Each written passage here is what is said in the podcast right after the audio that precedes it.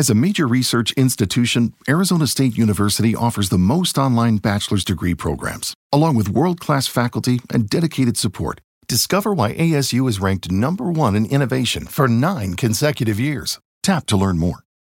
So we can let Bill WD40 into the chat room so he can lube us up for tonight's show. Nikki in Seattle, how are you? mm-hmm, Dewey and let's see, scrolling on down. Hey, we're caught up. We are caught up. Reminder to all of you, the super chat is open. Hi, Stu Gerson and Science Melinda. This super chat is a wonderful way to support what we do on this show on a nightly basis. And for just five bucks a month, you can join the SOR Space Travelers Club. And uh, oh, I don't want to do that. I want to do this. I'm getting a collection of hats around here. It's awesome. I'm so happy about that. And uh, yeah, shop at our store, spacedoutradio.com. Hi, Draculticon. What's happening? It's woo o'clock. That is right. And uh, yeah, we're going to have a fun night. Here comes Geraldine. Horns up. Let's rock.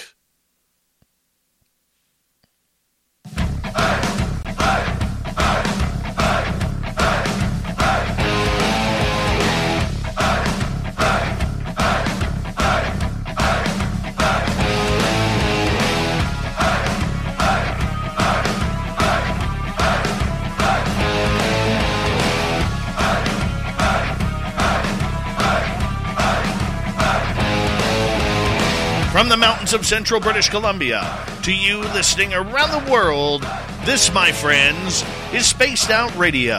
I am your host, Dave Scott, sitting in the captain's chair of SOR headquarters.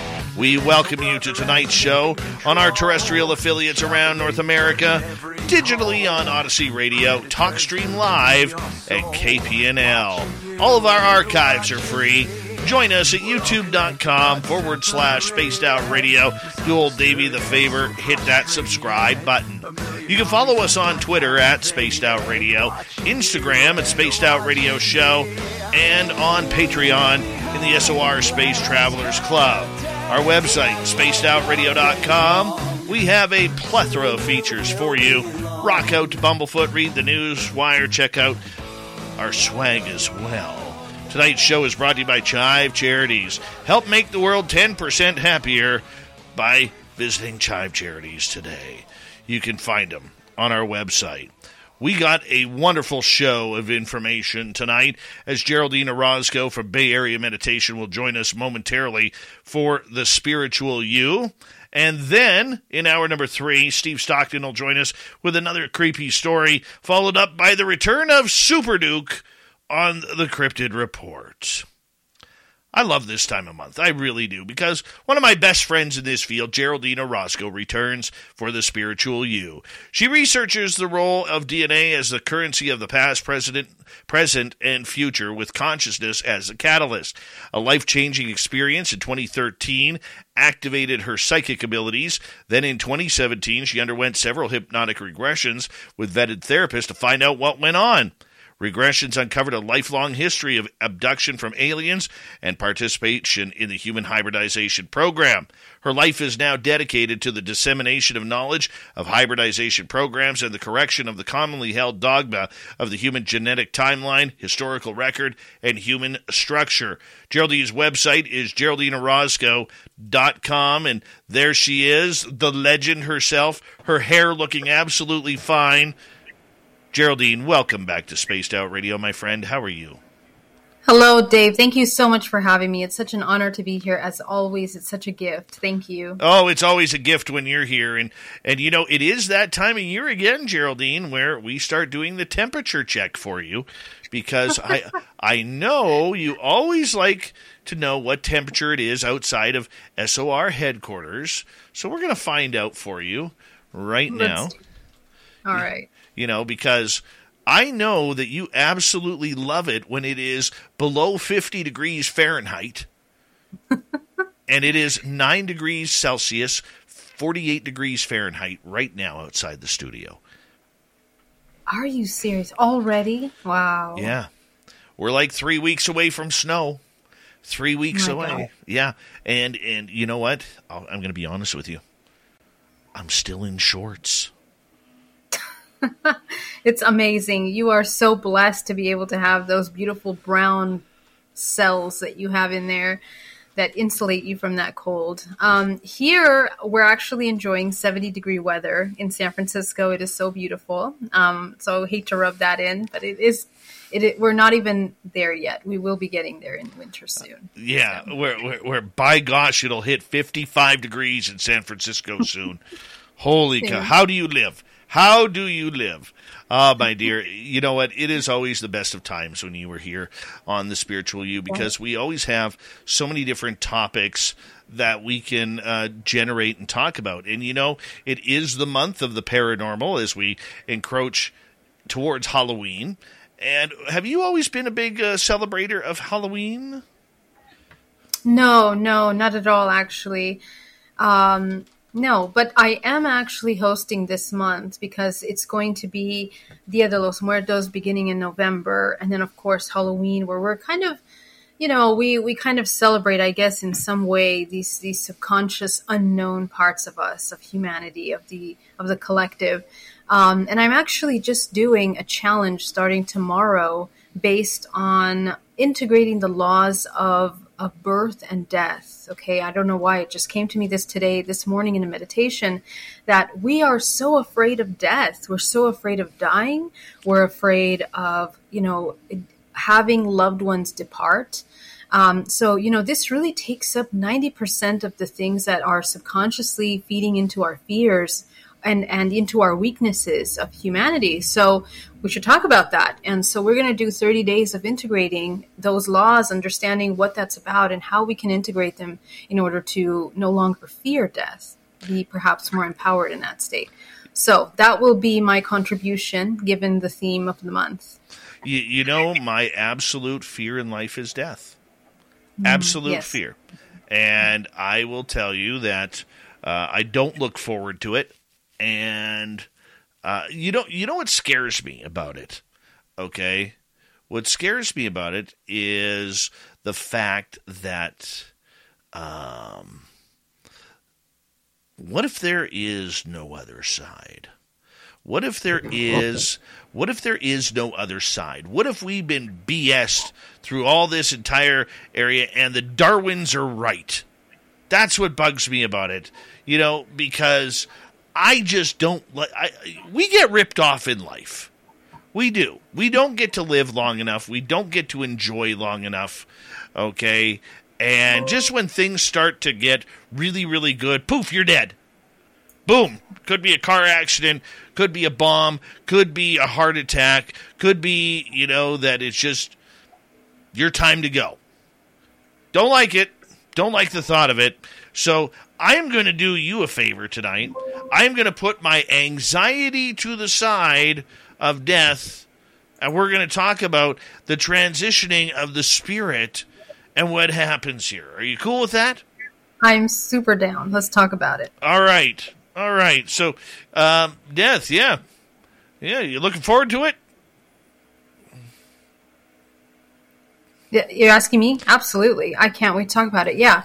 Um, so let's dive in. I mean, there's so much to talk about this topic. Um, first of all, I mean, your question is completely valid. You know, how do we know that there's something waiting on the other side? And really, what we can kind of look at and observe as some level of, of proof, perhaps you can say, or experiential proof, is that we have thousands of people around the world that have talked about their near death experiences and their experiences when they cross over. Um, and their ability to be in between dimensional states, not only looking down at their physical body, which is in the process of crossing over, but also being aware of something else being available beyond that.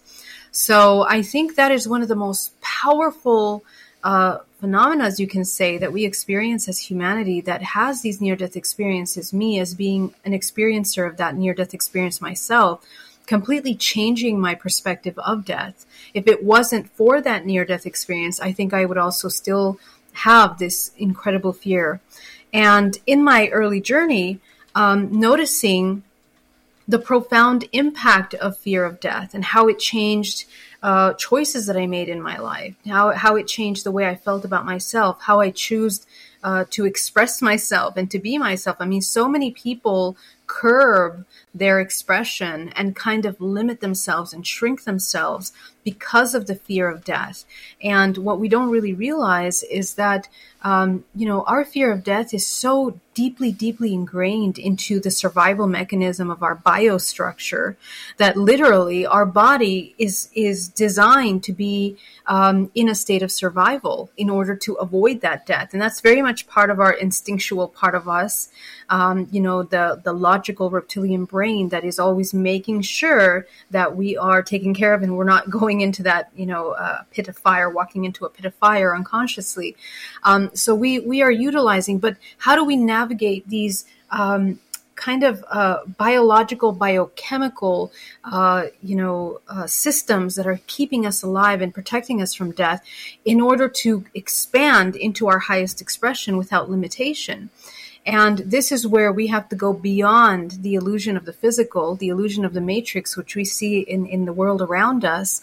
Um, and in order to do that, we have to reconnect with ourselves. And I think that most people and most of these ancient sages that have practiced meditation and gone deep within their self inquiry discover that with the reconnection of the self, you discover way more than just the physical realm, than just this physical matter, than the physical body. There is an interdimensional aspect of ourselves that perhaps runs this uh, hologram, this uh, simulation type construct that we are existing within. And our participation of the co creation of the experiences that we have in this construct are incredibly driven by our subconscious programming and and even further, which we'll talk about, is the ancestral influence of programs that we inherit. Um, you know, how did our ancestors die? How do we have that trauma embedded within us? And we see that through a lot of research done um, through Holocaust survivors, right? Um, how the human just completely changes their the way that they are, their emotional states, what they're willing to, the chances and the and the um, you know uh, difficult things that they're willing to accept in their life as experiences, um, sometimes it's reduced to a very small uh, pool of choices as a result of this collective trauma. So there are several elements here that we want to understand, but all of these little separate parts help us understand that there is much more to this human experience that is encoded in our DNA that we're experiencing as humans with that human experience that goes on, we see the ups, the downs, the hurt, the pain, the lies, the deceit, the honesty, the integrity. We see everything every day. And then we see the facade of social media that kind of kicks in on that, you know, which is the greatest hiding place ever for people to be whatever and whoever they want. And I look at it as how real are we now? How real is society when, you know, we see, you know, these so-called influencers faking photos that they're on a beach in in uh, Bora Bora when in reality they're in their New York studio apartment with a green screen behind them.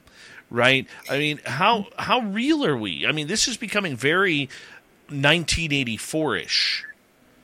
Yes, and I, I love that you brought that up because it's definitely something that, you know, I think I think one of the benefits, I guess you can say, of this kind of uh, illusion that we are feeding in through these facades and the masks that we play um, is that we the lines between what is real and what is you know fake and what is imaginary you know it's becoming very blurred at this point.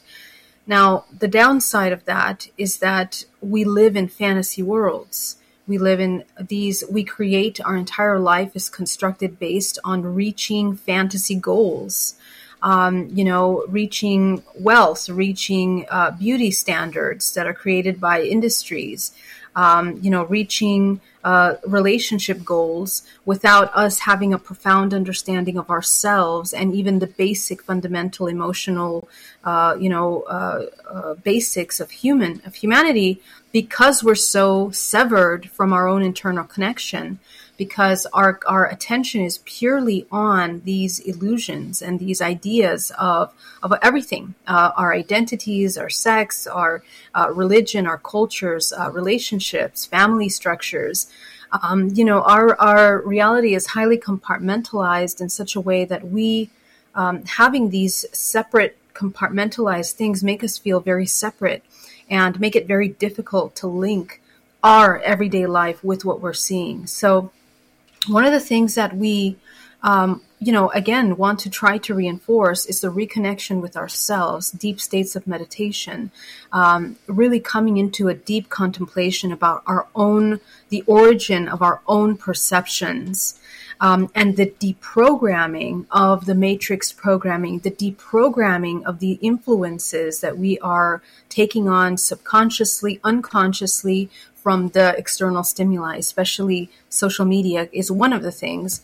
Um, but you know, for those of you that don't, I, I, think a lot of people are moving away from television and social media, um, and beginning to kind of go deep within their own internal connection, connect more with nature. Um, and I think it's actually in our reconnection with nature, which I think the pandemic has also kind of forced humanity into as well. Um, you know, because you know people were either closed up in their homes or you know we go out in nature. We, we we push so much for humanity to go out and connect because it's when you align with nature with these greater cycles of life and death that are existing within this, the laws of this nature that we can see the truth and that we can connect with our bodies and understand those cycles within us. So, I mean, it's it's just a matter of returning back to that to that natural state of being, to that uh, connection to the earth. The connection to the earth is, you know, is biblical. Ashes to ashes, dust to dust. You know where where we're supposed to go by, and let's face it, you got a you got a real choice here. You could be incubated, you could be buried, or you could be ground up into ashes in a you know in a fire, which you know I think is the better choice of the two. Because who wants bugs eating them? to be blunt, you know. And uh, I've already got my spots planned out. I've already got my spots planned out where my favorite fishing spots. That's where old Davy's going to go rather than in some cemetery with a bunch of old people. You know, but nonetheless, nonetheless, as we mature and as we age, you know, our mind still thinks we're quite young. It's our body that tends to feel that it is starting to give way. I get pains all the time where I never knew I even had pain before. You know, turn 50, I turned 40 and it happened. I turned 50, it happened again, right? So, I mean, is it just an adjustment, you know, or can a young mind keep a young spirit to make you last longer? Well, I think our science is catching up with us. Uh, catching up, uh, we, uh, you know, we are uh, science is catching up with uh, our natural awareness of ourselves because encoded within us is the key to longevity. And it's something that has been studied for a very long time, even through Taoist uh, energy cultivation practices, is the ability and, and the, the uh, art of cultivating our life force actually creates longevity. And all of these secrets that have been practiced for centuries and centuries, you know, have been very suppressed, and they've been suppressed by these agendas and, uh, you know, the the world that has become uh, very consumer oriented and uh, very dependent on the external. It's all of that dependency has been enforced into our subconscious minds through social engineering the idea that we must depend on certain kinds of foods so we have to consume them depends on certain medications certain ways of, of being. But in reality the, the elixir of that longevity is actually within us you know all along. And it's the conservation of life force. And what is life force life force essentially is two things. It is our emotional energy energy representing energy in motion which is essentially the energy and the input that we put into the holographic structure for creation of experiences. And number two it's our sexual energy. Our because our sexual energy is our most creative. It's our it's it's what allows us to bring and anchor an entire soul into this earth okay? So that's a it's a very potent energy that we hold within our body. And the depletion of that is one of the things that causes aging for men and women. And it's really amazing because through social engineering and through the influence of the sex industries, um, really everything utilizes sex to manipulate um, humanity now, right? It's uh, advertisements, music, uh, you know, social media. Um, films, uh, you name it, uh, there is an influence of utilizing sex in order to get messages across, in order to deliver certain um, influences and manipulate and hypnotize people into behaving certain ways. So th- these kinds of manipulations are something that the person that is unconscious, asleep, and disconnected from themselves would easily be falling into. Okay, so that being said, the utilization and the abuse of these kinds of energies, which we have not been taught because these uh, these techniques have been suppressed you know, it creates uh, in limiting the longevity of, of a human. And if a human knows how to cultivate emotional, harmonious coherence in their body, so regulated nervous system, okay, it is proven, okay. Another aspect that is proven for longevity is that the human doesn't eat as much, okay. Uh, it doesn't mean they're going to starve themselves, but that the eating and the foods that they're eating are raw, whole foods and we're not overeating and then satiating sugar cravings, you know, all of these imbalanced and hormon- hormonal imbalances that are artificially created by artificial foods, which we are now consuming. So, all of these things create illness, they create inflammation. The emotional body is the number one creator of inflammation in the body. When we are in constant states of stress, we are creating inflammation in the body that create all kinds of illnesses. All illnesses are rooted in inflammation um, in the body. And so that creates a destruction of the hormonal system um, and then the organs, which begin to deteriorate. At Arizona State University, we offer a wide variety of degree programs online to match all kinds of interests and career aspirations. Programs that are taught by the same notable faculty who teach on campus and designed using innovative technology to improve learning outcomes and equip you for post graduation success. That's why 87% of ASU online graduates indicated they were promoted at work or received an increase in salary after earning their degree. Find your program at asuonline.asu.edu. Hear that? That's the sound of your money slacking. Make it work harder for you at Sunbelt Federal Credit Union featuring high yield certificates of deposit with just a $500 minimum deposit, like 10 months with 5.27% annual percentage yield and 18 months with 5.33% annual percentage yield. Visit your nearest Sunbelt branch or go to sunbeltfcu.org. SFCU is federally insured by the National Credit Union Administration. Your Rate, right? Our systems are so incredibly complex and interconnected that every single one of our organs processes different emotions and they have magnetic fields, right? So if our environment becomes really, really toxic, um, energetically and emotionally, of course, the human depletes their life force because they're in a constant state of survival. So we have to learn how to hold back our energy. Number one, our emotional energy, stop depleting that and I'll just give you one quick tip how to stop depleting that is to try to come back into a state of neutrality without being in a state of constant judgment. Anytime that we judge or apply meaning to something that is external to us, we immediately begin to leak energy out of our bodies okay and so what happens is that at the end of the day we it's like we have holes all over our body and you know we've just depleted all this energy and we're exhausted and we're tired and we're sick okay? So imagine that you have a sphere around your body and that that sphere is completely solid and you understand you cultivate every moment in the present moment that everything inside of the sphere is what you can control and everything outside of the sphere is what you cannot control.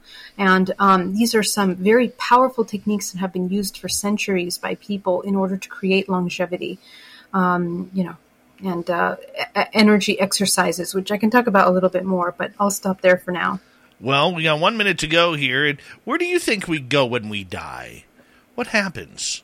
Oh boy, there's so much to talk about there. Well, we can carry that over. Let's just warm it up here. Yeah.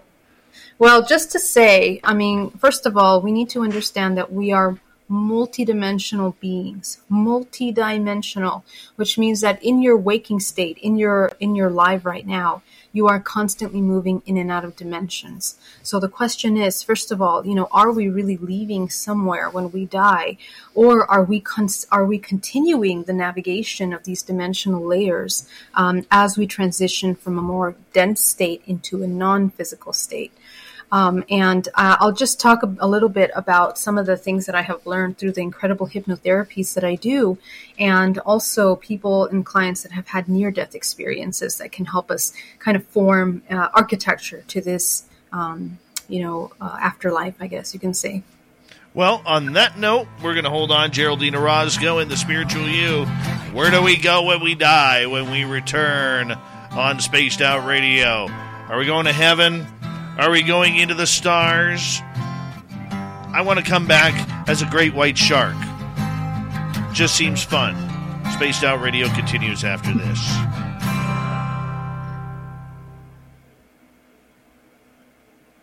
All right, we are clear. Awesome. We are clear. And how you been? I've been fantastic. How about you? I am great. I am very what's, great. What's new with you? You know what? I will tell you this.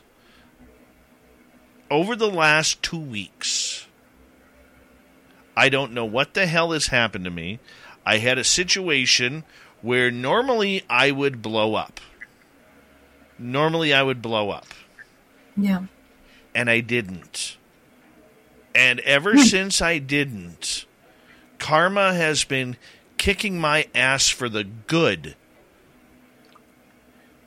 That's wonderful. I've I've never had this before. You know, well, it I, sounds like you broke a pattern there, a powerful I, pattern. I really don't know, but I can tell you that uh, things that I needed to happen have happened. Um, in my daytime job, I had a real emotional.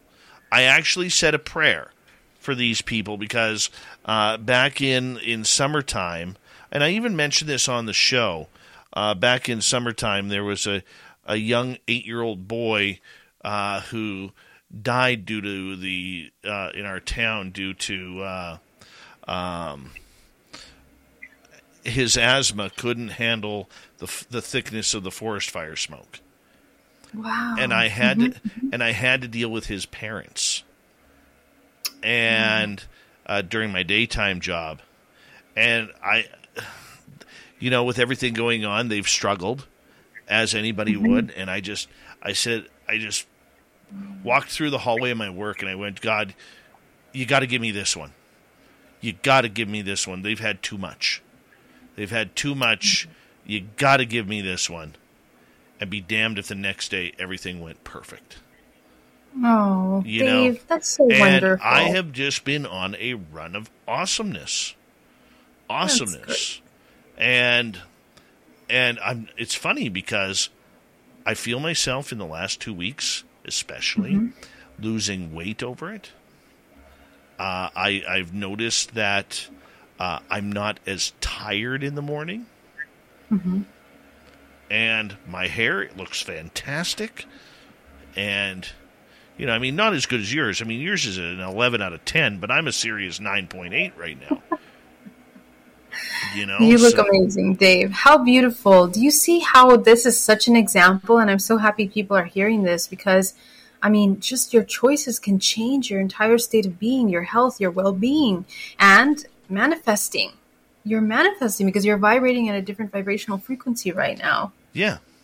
But amazing. I'm not taking shit though. I'm not taking yep. shit, but mm-hmm. I I'm not expressing the way I used to. Yeah. Okay. Wow. I'm taking that breath in and I'm like, okay, how do we deal with this in a non Dave way? Wow. Yeah. This shit works. I, am not. I, am not. I'm not even kidding you. The, Wow, I'm, I'm so proud of you, Dave. How how exciting! And I, I can just think of like you know, ten years ago, how it would have been a different different response, different. oh, completely, It's completely. beautiful. Yeah. You know, so I, I'm I'm I'm doing good. I'm doing good. And uh, Rexamillion, how you doing, man? Um, but I am manifesting some really good things coming down the road. And for the first time in a long time, I'm not saying what if or if it happens. I'm saying when it happens. You know, There you go. And- there you go. and so uh, I'm just uh, I'm I, I'm telling you I'm, I'm trying this stuff out. Okay, between you and my other guru Kira, you guys have been beating it into my brain for the last few years. So I'm trying it out, and uh, you know I know that the message has always been out of love, Yes. pure love, pure love. Yes.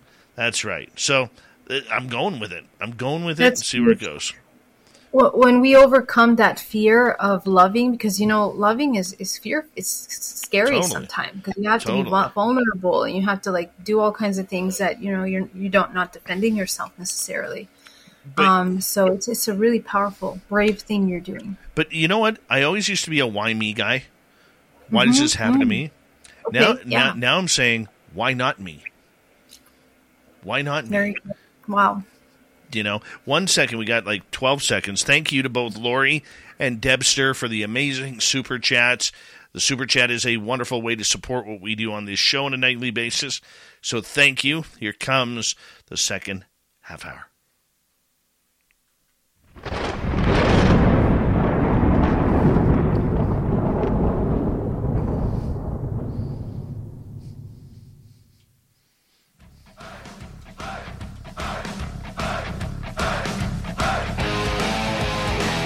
Second half hour of Spaced Out Radio is now underway. Thank you so much for joining us. My name is Dave Scott, your host of the Mighty SOR. I want to remind you if you've missed portions of this show or others, check out our free archives by going to youtube.com forward slash spaced out radio. Do old Davey the favor. Hit that subscribe button. Our website, spacedoutradio.com. We have a plethora of features for you. Rock out Bumblefoot, read the news wire, check out our swag as well. Follow us on Twitter at Spaced Out Radio, Instagram at Spaced Out Radio Show, and on Patreon for the SOR Space Travelers Club. Here is Geraldine Orozco and the Spiritual You. Geraldine's website, geraldineorozco.com. She is the owner of Bay Area Med- Meditation in San Francisco, California. And her hair is always done perfectly for this show, even though on radio you cannot see it. I will be the eyes for you. Geraldine, welcome back. Hello, thank you so much for having me once again. Such a pleasure. All right, we are into the topic of life after death. Where do we go? Where are All we right. going? So let's talk about it this way. First of all, I want you to think back for a moment and consider uh, the many ancient cultures through history that have studied the afterlife. Okay, the Tibetan Book of the Dead, uh, the Egyptian work with the dead, the Mayans work with the dead, the Hindus, uh, the Japanese cultures, the Chinese cultures, many of the ancient sub-Asian cultures, Africans, uh, Europeans. Okay, death has always been revered as one of the most powerful transition points in human's life.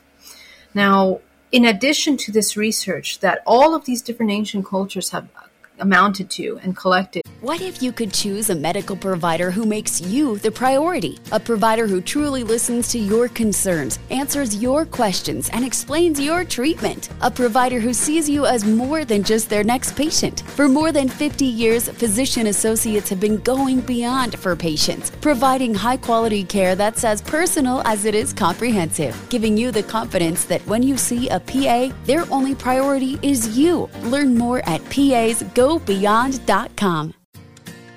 Patients first. You hear it a lot in healthcare, but you don't always see it. That's where physician associates come in. PAs go the extra mile to make you the priority, using their medical training and expertise to address your specific health needs and taking the time to listen, explain, and follow up. Every day, physician associates go beyond to ensure that you receive the care you deserve. See how they're redefining healthcare at pasgobeyond.com. Over these different uh, eras, one of the things that we see is the connection between the conversation of death and the conversation of what happens in our dream state. Okay, so I want you to consider for a moment that actually death is the prolonged state of what is occurring to you in your dream state. In your dream state, we are leaving the body, literally, and this is we are we know this biochemically, bioelectrically. We understand that this system, this physical body, when we sleep, the brain wave shifts and our our essence, our core essence, begins to enter into higher dimensional frequencies through the brain waves that we are entering into different realms. Okay. And so we navigate these realms in dream time. And sometimes our dreams can be extremely abstract. Sometimes they can be extremely clear. And sometimes we even have incredibly lucid dreams. Lucid dreams in which we're completely conscious that we're dreaming, but we are aware, we remember vividly, and we can even change the events that happen in that dreamscape.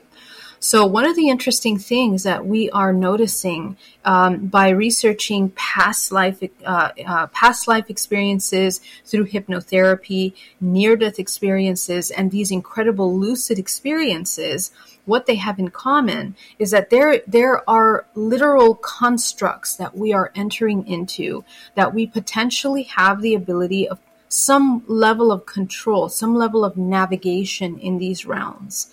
So, what the ancient Egyptians and Tibetans talked about, and, and, many of these ancient cultures globally, was how to prepare to navigate the afterlife. And there have been there there there have been created all kinds of sciences about preparing the body for the perfect death we literally in our physical bodies have encoded within the architecture of our body a way of detaching from the body which is most beneficial most productive Okay. And in order to train the body to have this productive death, which essentially, I'm going to just give you the cheat of the cheat sheet of that, which is essentially we are learning how to create implosion within our bodies. Okay.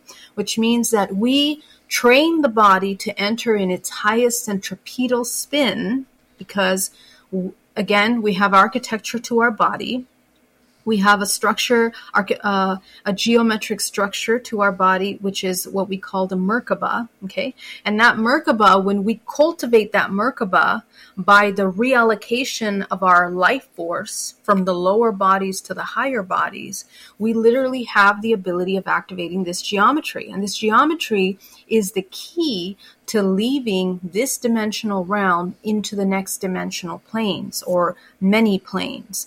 Um, Okay, and one of the things that have been also seen is that actually we have the ability of entering many dimensional layers, even extremely high dimensional layers.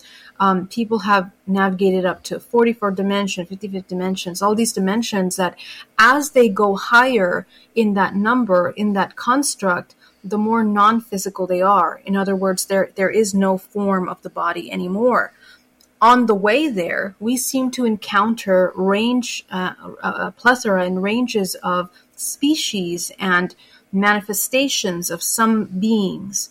Um, it can be angelic beings in the higher realms. It could be alien type beings, okay, and going down into uh, entities, attachments, ghosts, and the disembodied souls that are living within um, the the ninth uh, up to the tenth dimensional layer of this um, morphogenetic field within the Earth. So those are like ghosts. Ghosts. Those are uh, uh, essences that are trapped in between dimensions. Okay. So how do they become trapped? Um, it is a disconnect between the frequency of the person detaching from the body that is so dense in their frequency that hasn't created that Merkaba like architecture to be able to leave the physical body into another higher dimensional plane. So they become trapped in between. And so um, it's very interesting because one of the most interesting elements of this is the element of the entanglement, the entanglement that occurs uh, with a human, because it seems that our entire life we we have life experiences which unfortunately most of us carry out quite unconsciously. So we're not lucid, not even in waking state. Okay, so all of these ancient cultures stress the fact that we need to train lucidity. We need to train lucidity in waking state by being in the present moment, and we need to train lucidity in dream state in order to prepare to have lucidity or any level of control at the time of your death. So, when we navigate this life not in a lucid state, completely unconscious in hypnosis, we actually create something, we become entangled. We, we create something called cords. And these energetic cords attach us to all the people, places, and things that we entangle with, depleting our life force in a centrifugal state of being. Okay, so the uh, there's two ways that our human organism functions. Either we're centripetal, which means spinning inwardly, or centrifugal, spinning outwardly. Everything is depleting, exiting the body. Okay, so the perfect death, and my favorite person to talk about this that does an incredible job is Dan Winter. Please do check out his um, his YouTube channel, uh, talking about perfect death, perfect implosion in order to create death. He talks about the deep physics of that, and it's profoundly spiritual because um, you know he's explaining everything that people that have near death experiences are witnessing and experiencing, um, and also what the ancients have been talking about. So there are ways to navigate, and if the afterlife or this this these infinite realms, because another element is that there are there appear to be infinite dimensional layers that exist um, simply because there is there is an architecture, and that architecture seems to function in a fractal form. Fractal means self-similar, and it's infinite, which means that um, what we what we are in our physical bodies is a fractal of infinite potential. We we actually are that infinite potential. So at the time of death, when we leave this temporary experience of separation, which is what we're here to do in the three dimensional realm, which is why we experience such contrast in the material, we reunite back into a wholeness uh, back into that infinite potential, into that whole, in order to leave. And what creates a negative death or an unproductive death is the human that isn't able to reunite themselves, to reintegrate themselves, to embody and remind and remember again through that ancestral memory that they are that infinite potential. What happens is they become confused, lost, and then attached in between dimensional states, which is where we have things like ghosts emerge. Okay, so um, yeah, I'll stop there and then we can see where we want to go with that. Okay, so if the ghosts are emerging, and do we have a choice then? If we want to become a ghost, if we want to reincarnate, if we want to go to a different planet and set up shop there, or open up a big go hall on Mars, I mean, what do we got going on here? Is is it our choice? Is that the free will? Yeah, so lots of questions in that one question because um, there's a couple things that we got to talk about. First of all, um, now there's something when it comes to time because you know again when we incarnate in this physical we think of time as being completely linear there's a beginning and an end and we really think that the the beginning uh, is the past it doesn't exist anymore but in reality um, everything that we experience in the present moment um, it is existing forever. It exists forever, um, infinitely. It exists forever in our field energetically. Okay. And depending on the intensity, the emotion, energy, and motion that we input into every present moment, it defines that moment by a vibrational signature that is collected within your field. And your entire life, if you think about that, is a collection of these signatures, these vibrational signatures, these inputs that you, you you've collected through your life. If you collect a lot of low vibrational signatures, a life of absolute suffering, disconnect, separation, um, uh, confusion, suffering, um, you know, it creates a vibrational frequency that will make you a match because there's laws to this universe. So the, the interesting thing is that we exist in a construct that has certain laws. One of those laws is the law of resonance, vibrational frequency, physics 101, right? So our vibrational frequency makes us a match through the vibrational frequency to the next thing we're going to experience. We experience this micro macro. Okay, Fibonacci fractal form, we experience it every moment with what we're inputting into this experience. And we also um, experience that in the bigger picture as our entire life. Because at the moment of death, if you are full of really low vibration emotions, your vibrational frequency will have a certain limit to its ability. So that frequency won't be able to enter into a higher dimensional uh, frequency. Okay. Now, there's another overlay to this that's really important to understand that when we incarnate into this dimensional realm, it's only one of your infinite fractals. Patients first. You hear it a lot in healthcare, but you don't always see it. That's where physician associates come in. PAs go the extra mile to make you the priority, using their medical training and expertise to address your specific health needs and taking the time to listen, explain, and follow up. Every day, physician associates go beyond to ensure that you receive the care you deserve. See how they're redefining healthcare at pasgobeyond.com. Hear that? That's the sound of your money slacking. Make it work harder for you at Sunbelt Federal Credit Union featuring high yield certificates of deposit with just a $500 minimum deposit, like 10 months with 5.27% annual percentage yield and 18 months with 5.33% annual percentage yield. Visit your nearest Sunbelt branch or go to sunbeltfcu.org. SFCU is federally insured by the National Credit Union Administration. Um, okay, so imagine you become fractalized in this realm in little micro fractals but you also are fractalized in the bigger picture of the whole. Okay, so everything that you are from the source that has become separate, that has experienced separation, is is um, refracted through dimensional layers on the way into this expression. And you have access to all of those refractions you access them during your dream state and when you enter into other brainwave states that let you access these dimensions.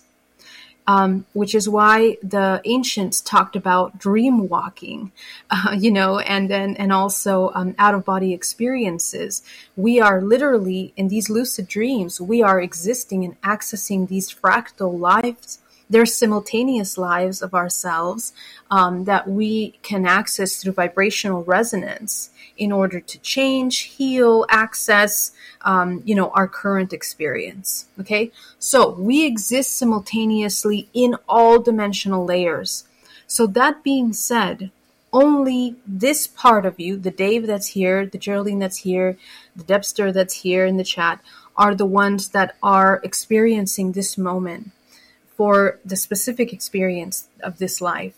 And that is encoded by a couple different things. Within your DNA, you hold ancestral memory, okay, that essentially, if you think of all of the actions that your ancestors have done collectively, they have manifested you into being. It has drawn you, brought you into the incarnation for you to experience this life exactly the way as it is which is an, a representation, a manifestation of all the prior experiences. Okay. So, in order also to have a better death and to be able to get into higher dimensional levels, we have to reintegrate, kind of clean up the lower cap dimension um, frequencies that we are holding within our DNA. And that's where DNA activation, deprogramming comes into play because essentially, just like what you did, Dave, you're breaking these ancestral patterns of responses in your life and immediately it changes your reality. Okay. So you continue doing something like this, your collective frequency changes, and the time of your death, you now have raised your frequency into another octave, which allows you to be able to access other dimensional layers of you that are in resonance to that higher. When you don't access those higher dimensional layers, you're going to come back into the reincarnation cycle. And unfortunately, we seem to kind of relive the same level that the highest level that we've reached and the lowest level that we reach basically are the parameters in which we continue to reincarnate and cycle over and over again.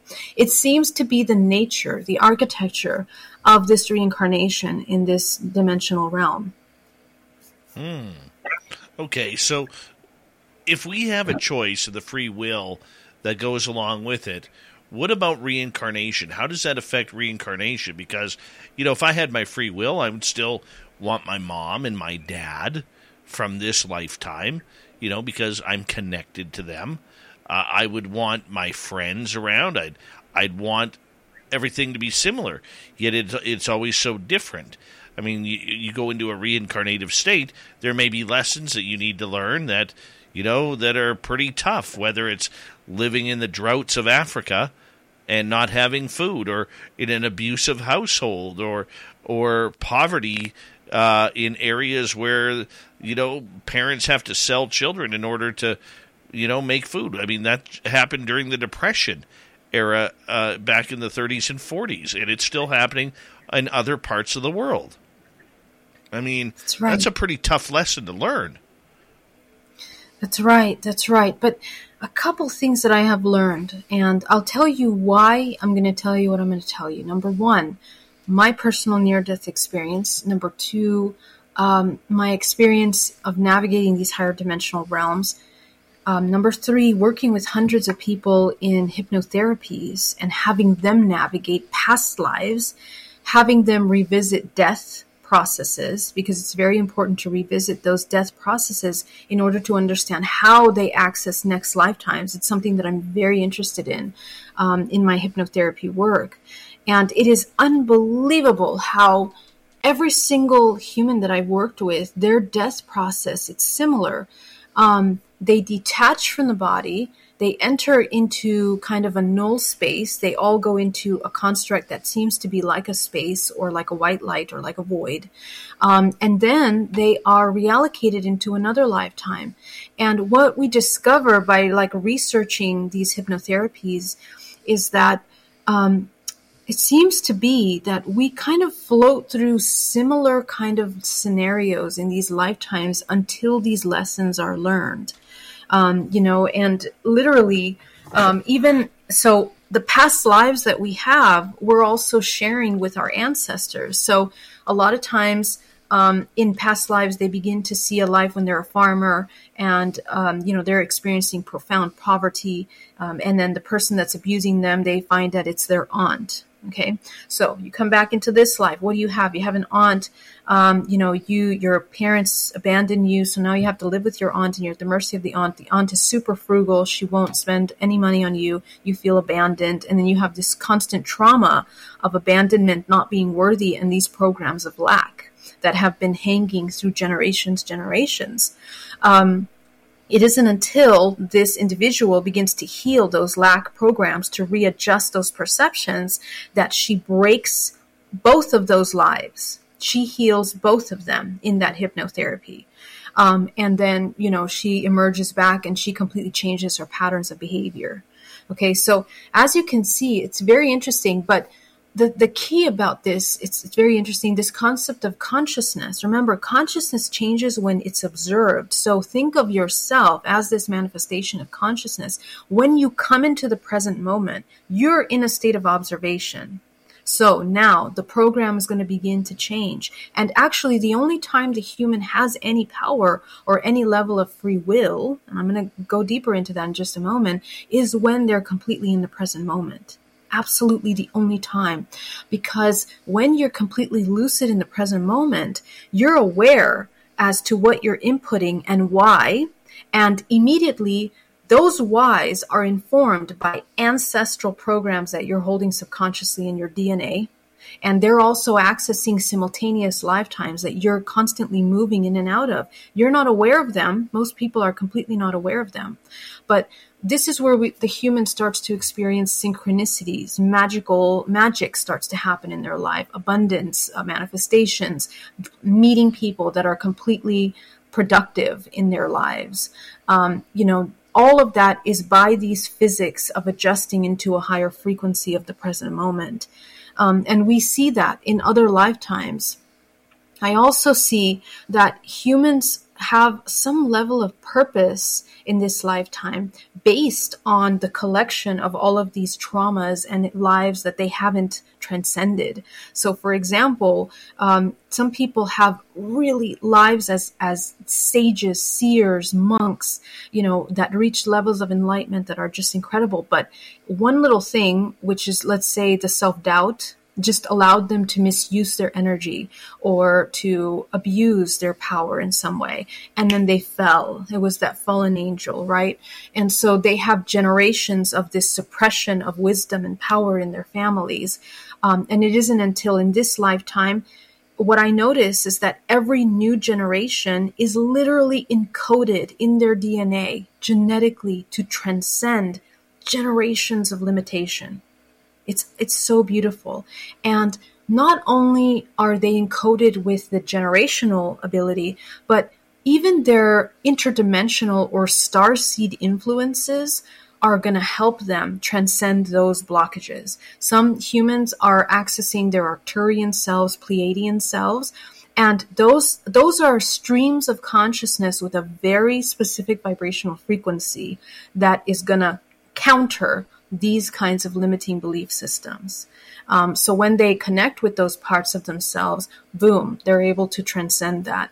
Um, and so what I see is that there's some kind of intelligent self-organization to this incarnation process of souls that in the bigger picture, you know, everything is kind of operating in a kind of harmonious balance. In other words, your existence is absolutely designed to transcend the life that you're having. So, in some way, you can say there are no victims. There are no victims. We are so um, intricately designed to break these patterns um, that it's just, it's really beautiful. Love it. Geraldine, we got about 30 seconds to go here before we have to go to break at the top of the hour. And you know what? You make it sound so easy. You make it sound so fulfilling. I'm still not convinced I want to go through death. Still not convinced, but I do right. trust you. I do trust you. So. well, you know, um, the thing is, like, you know, it's not even about don't trust me. Um, we have to exercise. We have to try it out for ourselves. Um, and just like me, for example, I, I did this through my own personal deprogramming. I found freedom when I deprogrammed myself from adopted belief systems that I was inheriting from my parents. I know that. You have reprogrammed me before. Still okay. still waiting for the tape. Spaced Out Radio with Geraldine Orozco continues right after this with hour number two. We will also involve audience questions. If you're in our YouTube chat or on X, Spaced Out Radio continues right after this.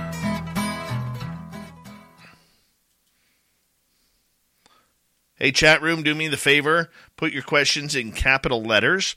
It's easier for me to read. And uh, George, I did get yours. Uh, Geraldine, I'm going to put you back in the green room. I'm going to disappear for a minute. And uh, fine, put yourself in the green room. I won't do that then. Eh, well, there we go. I put her in the green room now. I've got the power. I will be right back, guys.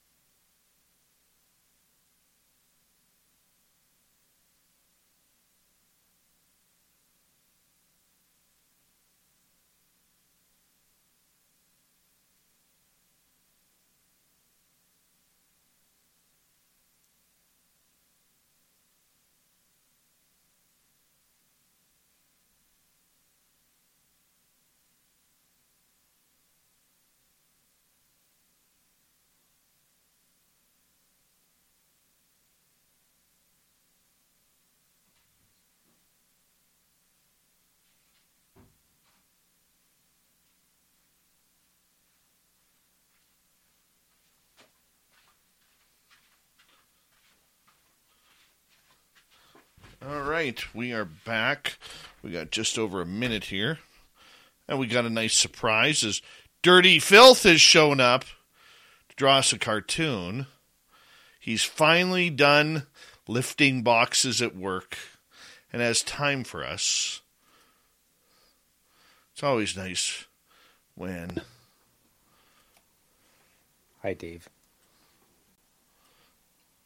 Hi, Dirty.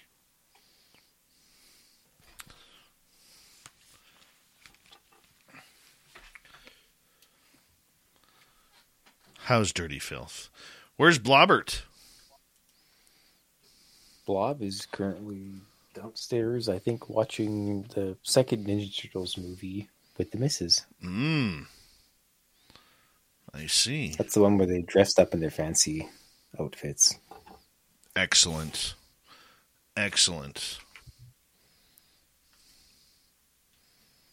All right. Thank you to Sweet Donnie Cho, Lori, and Debster for the great super chats tonight. Very much appreciate the love and support. It's a great way to support what we do, along with joining the Space Travelers Club for five bucks a month. And here we go with Geraldine.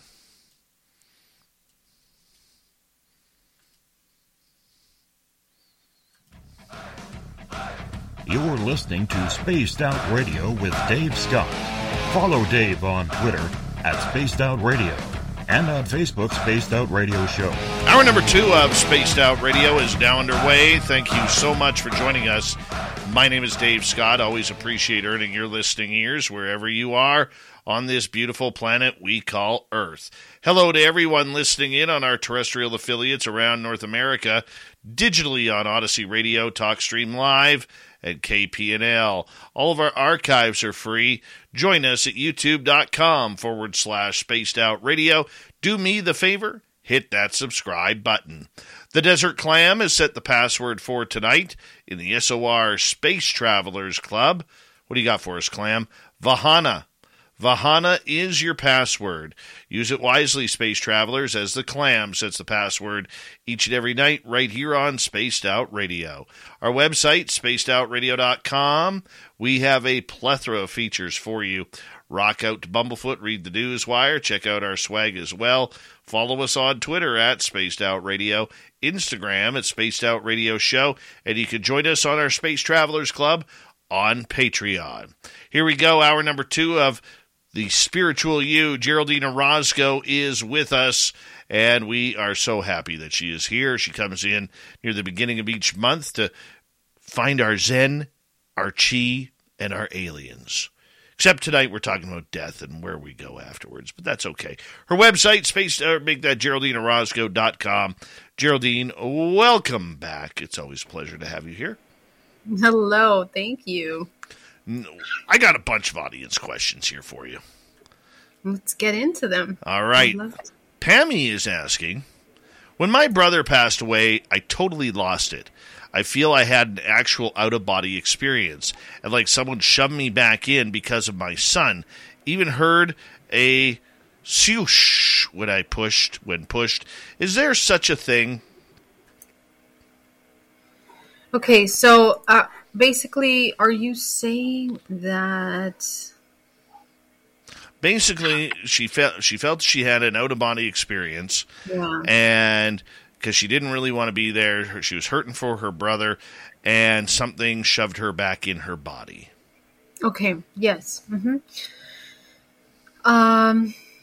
Yeah. So, so what what's happening in these cases of people experience some really profound shock? Literally, you leave your body, and um, the reason why is because the vibrational frequency of the information that's hitting you is not integrating into your physical body. It's such a shock. Okay, so there's parts of you that are having a hard time accepting. Um, and so what happens is we enter this process of disassociation where we literally leave the physical body because in that moment, the parts of the body that do start responding to the shocking information sometimes are so extremely overwhelming, the body can start to shut down. So it's part of that kind of fight, flight, or freeze response that we have in the mechanism in, in our physical bodies for survival. Um, I also experienced the exact same thing uh, when my partner passed away. It literally felt like my body was thrown three feet back. Like it was just unbelievable. Um, and I've also witnessed it with other family members when they witness a death. Um, so this is a very common thing to experience. It is it is that you are leaving the body, and leaving the body because the body becomes kind of intolerable to. Hear that? That's the sound of your money slacking. Make it work harder for you at Sunbelt Federal Credit Union featuring high yield certificates of deposit with just a $500 minimum deposit, like 10 months with 5.27% annual percentage yield and 18 months with 5.33% annual percentage yield. Visit your nearest Sunbelt branch or go to sunbeltfcu.org. SFCU is federally insured by the National Credit Union Administration. Looking for a unique New York City adventure? Check out Summit One Vanderbilt, a completely immersive experience located in the sky of Midtown Manhattan. Awaken your senses in a boundless room of mirrors reflecting the skyline. Bring out your inner child with hundreds of floating reflective orbs. Ignite your sense of adventure on a glass bottom ledge dangling 1,100 feet above Madison Avenue. You've never felt anything like this before. Come experience the wonder for yourself. Buy tickets at summitov.com. Be in okay? Because the body begins to process biochemically naturally an emotional response and that can be very overwhelming. So in these processes of grief which is exactly what i'm going to talk about in this challenge this month uh, you guys can watch um, free on my youtube channel at geraldine orozco. But essentially when you start to feel these separate these this disconnect sometimes children when they experience death have a really hard time even acknowledging that death for a long time, sometimes six, seven months before they can even grieve. People have a hard time even showing the emotions for a really long time. It's really important that when we experience this, that we slowly begin the process of acceptance immediately. Immediately. I find that as soon as you start accepting this, as soon as possible, you are being really compassionate with yourself because some of us, when we are not in the body and when we don't want to be in the body because of the level of grief that we feel for a long time, essentially we develop illnesses. Okay, there starts to be a lot of abandon abandonment for the physical body, and the abandoning of this physical vessel ends up being completely open to all kinds of parasites, attachments, even illnesses that begin to take on in the body. So it's important that we compassionately bring ourselves back, allow ourselves to feel those emotions that come up all the way. And and one thing I want to mention is remember that emotions are not scary. Many of us are terrified of our emotions because we don't know how to manage them. But in reality, if we observe them, keep in mind, not feel them through the sensory body and get stuck in the feeling of the sensory body, but interrupt that pattern once you have felt the emotion for a moment, come into a state of observation, almost as if you're watching yourself from the outside experiencing that emotion. And what will happen is that you will notice it'll start to uh, lessen in its physical impact okay to the point where it's just the side effects of the emotion will just disappear all that you're left with is with some information that information is key for you to heal Okay, so actually, emotions are just meant to be tools. You are not your emotions, is there temporary information. So, the moment you start learning how to process these emotions, the quicker you'll be able to um, process grief in a productive way that will get you back into your body, back into life, allowing you to feel joy eventually. And it's important that we go through that process. So, thank you, Pammy, for that question. All right, let's continue on here as we have another question from Toe Tag. After death, do the consciousness continue to seek out a new host to be reincarnated? For example, a plant, animal, or unborn fetus? Yeah, that's an amazing question. Well, um, I, I, based on studying so many hours of people discussing the very difficult concept of consciousness, the conclusion that I have come to uh, based on being able to navigate these realms and observing others in these realms, I tend to believe that everything has some level of consciousness. Okay. Now, there is a network that interconnects these, this consciousness to one another. um, and that is through the morphogenetic field. Now, the morphogenetic field is a holographic projection of DNA. Imagine the DNA being the blueprint of creation. When you incarnate into this three dimensional realm, you abide by that blueprint in order to manifest into the form that is necessary. Okay, what defines what you're going to manifest, what what form you're going to manifest into, um, is essentially all of the past and simultaneous fractals of your, of yourself that exist within the morphogenetic field that most productively need at that moment. Okay, so if the morphogenetic field, if you, you as the whole, um, collectively, excuse me, choose that we need to experience you as a flower in this lifetime, that's what will be manifested. You're not going to be individually the flower. You are the collective. You are the whole being experienced as a flower. Okay, so imagine the source is experiencing through you, and uh, everything that you experience is is the source. Okay, so this is what it seems to be. Now, the other element of that, breaking that down into the details of how this form chooses the manifestation, I think is two ways. There's two ways of looking at it. Number one, um, as infinite potential of source, it is simply experiencing all potential through all its manifestations. And we, even though we exist in this physical vessel, through quantum non locality, have the ability to um, remote view or biolocate our essence into other physical manifestations simultaneously. That is something that we have the ability of doing. Um, so therefore, we are deeply interconnected. We are not separate from anything. Okay, so think of that as the overlay. Now, in the the micro, um, your your body, your your you as Toe Tag, for example, your manifestation has been manifested into the form, into this body with this lifestyle, this uh, belief systems, patterns, and programs as a result of everything that your ancestors have done in addition to yourself as the whole in order to experience this.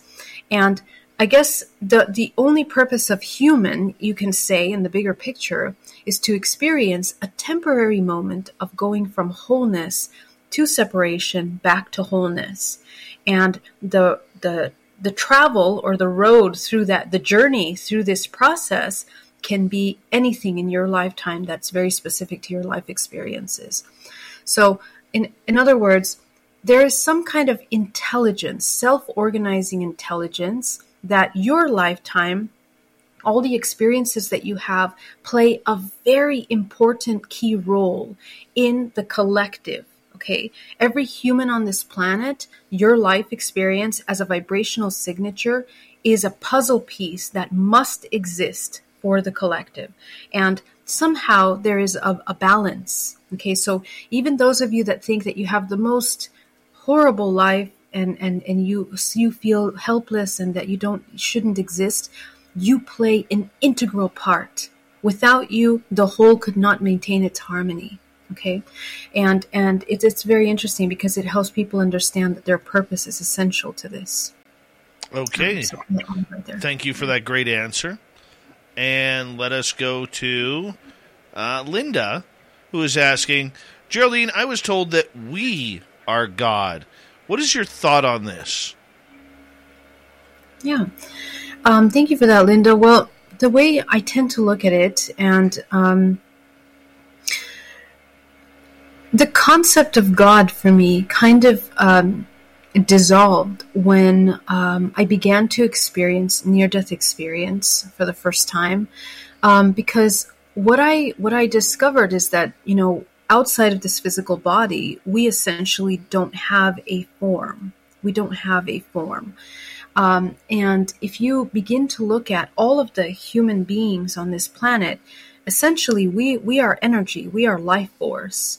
Um, so what, what I what I tend to look at is that this life force has the infinite potential of creation. It has the most incredible power of creation. a human can create a life, it creates through the vibrational patterns of its words, it creates through its intention. So, from that perspective, um, if your if your definition of God is the one who creates, um, we have encoded within our physical bodies, within the DNA and the construct of what we are, the ability to create. Okay, and in addition to that, when you look at the holographic model of this construct, we seem to be projecting the realities that we live within, the constructs that we believe are true of our lives. We we input our level of input into the kind of lifestyle that we live is absolutely essential. And if we change that, we can also change what we experience. So, another proof that we are the embodiment of that creator state. On the higher picture, I believe that we are fractals of that infinite potential. We are fractals of infinite potential for creation. So, essentially, there seems to be some source and some people call the source God. Um, but I believe that we are fractals, which is a very important keyword to understand. A fractal is self-similar of the whole. Okay, so if we are a fractal of that source, essentially we are a God. We are an embodied God. Okay, so um, this is kind of how I how I look at this concept. Essentially, I hope that answers that question, Linda. Okay, I, I thought it was a great answer again. Let's go to George here. How do you explain the spirits that stick around Earth? Yeah, I really love this question because it's super important. One of the things that shocked me when I first had my contact experience and became intuitive as a result of that experience is that I began to see all kinds of disembodied souls all around me all the time. Um, and at first, it was terrifying to me because I didn't because I felt them so physically and visibly and emotionally. Um, you know, at at one point, I wasn't even sure what was real and what was not real.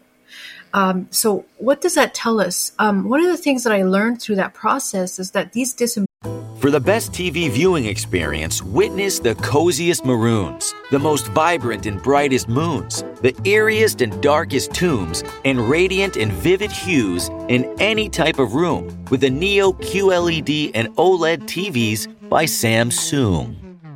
We're supposed to say Samsung, but that didn't rhyme, so you're welcome. Samsung, more wow than ever. Nico has always been a leader, ahead of the curve, but his growth wasn't keeping up. So his pediatrician recommended Pediasure nutrition shakes to help him grow and support his immune system. And he says they're delicioso. Shop for Pediasure at pediasure.com. Bodied souls hold a lot of heavy emotional memory within their within their hologram. Okay, they are holographic um, structures um, of an essence. There is no soul connected to that. There's so I guess you can say there are microfractals of soul that exist within the holographic construct of these disembodied beings. Because a lot of them, when you talk to them, they actually know that their core essence isn't here anymore. It's somewhere else.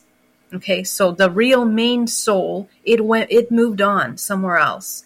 But there is a part of them that is stuck within this dimension. It's moving in between this dimension. It can't move on.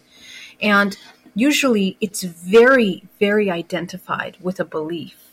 Very identified. And the belief is either I'm not wanted or I'm confused. I don't know how to move on. I was never loved. I don't want to let go. This is my only home. Um, they have profound belief systems that they are confused about their state of existence within these dimensions. Um, so, normally, what will help them move on is somebody like a medium or, or someone that can communicate to help them see the light okay, which is their essence, to reconnect with their core essence. It is the same when humans go through the trauma of a death and they can't get back into their bodies and they become traumatized and ill for a long time. Exact same thing.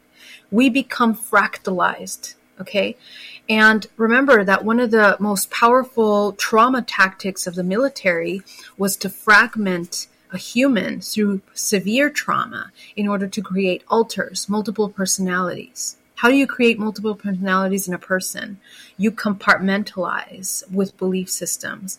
So imagine these beings, these disembodied souls, as being those fractals in the manifestation of a hologram, which is holding a very specific vibrational frequency at a density that is an emotional density. Okay, so um, what what essentially happens, and and another element that I want to mention, it's interesting that usually when there are these disembodied souls, there is a history of a lot of ancestral trauma in this bloodline a lot of ancestral trauma in the bloodline.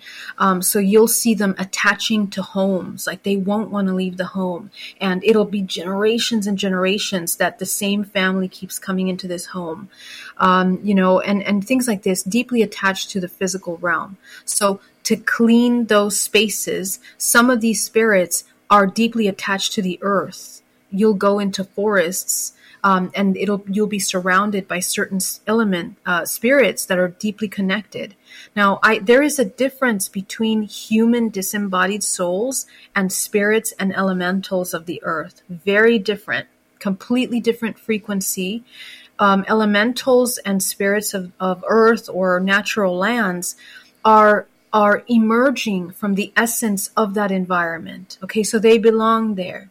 The disembodied soul or a ghost is is in a state of limbo. They are confused. They are lost. There's always an element of disconnect. So that i would say would be the biggest difference between them um, and why they stick around and how to transmute them out of out of these spaces if we need to. Mm-hmm. All right let's continue on. We got four minutes here we can ask another question here peppa wants to know in years or days what is the earliest someone has reincarnated that you know of, Geraldine? Yeah, I can be, actually, it can be instantaneous, okay? But the reason why, and I want to stress this again, is the element of fractals, okay? Um, again, remember that when an essence is incarnating into a family, I will give you an example um, that happened in my own. Uh, in my own life, uh, a family member um, you know, had a miscarriage. Um, and then they they got pregnant again, and then the essence of that miscarriage, because the person is psychic, um, was able to communicate with the soul, and the soul came back for a second time into the child that was then born. Okay, so what I tend to see is that there's a reason for that miscarriage. Number one, that is an experience that was designed and it was meant to be most miscarriages in ancestral lineages are designed, they're by design. Um, because something is ending in the essence that is infused in the creation of that fetus. That fetus is a DNA. It's a it's a holographic um, construct of information where certain programs embedded in the creation of that being, of that soul experience, have to end in that short time span of gestation in the body. Okay, um, Thus, remember, only the physical dies, the soul never dies.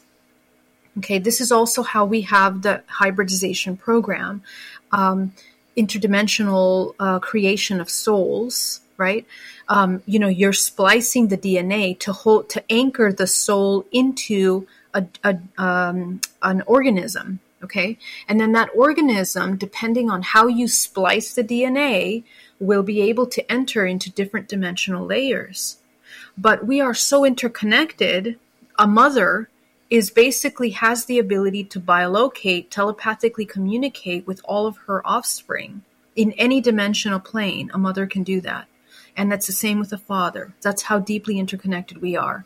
So when we require the soul essence of a certain uh, uh, essence, a soul, to incarnate in this timeline in order to heal, in order to progress the ancestral lineage in a certain way, we're going to manifest that soul to incarnate. And, and that soul that incarnates will be absolutely equipped to move the ancestral line forward in the direction that it needs to go.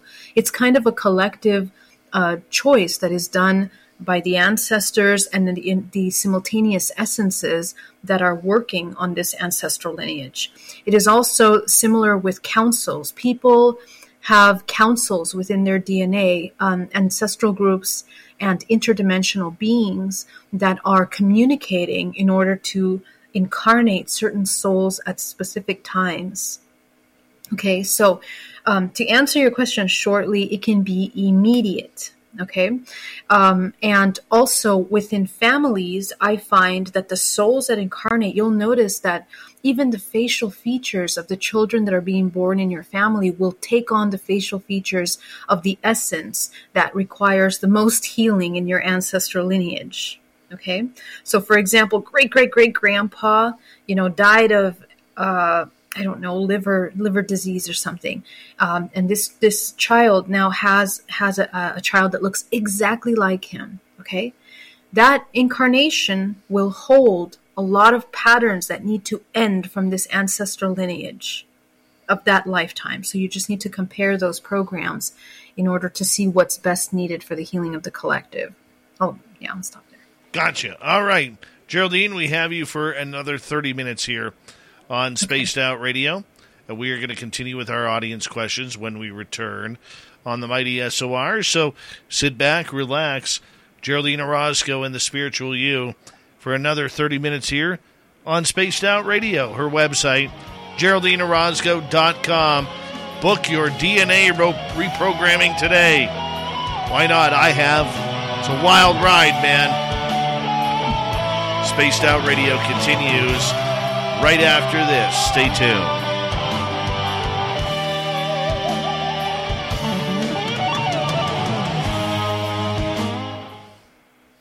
Geraldine, big question.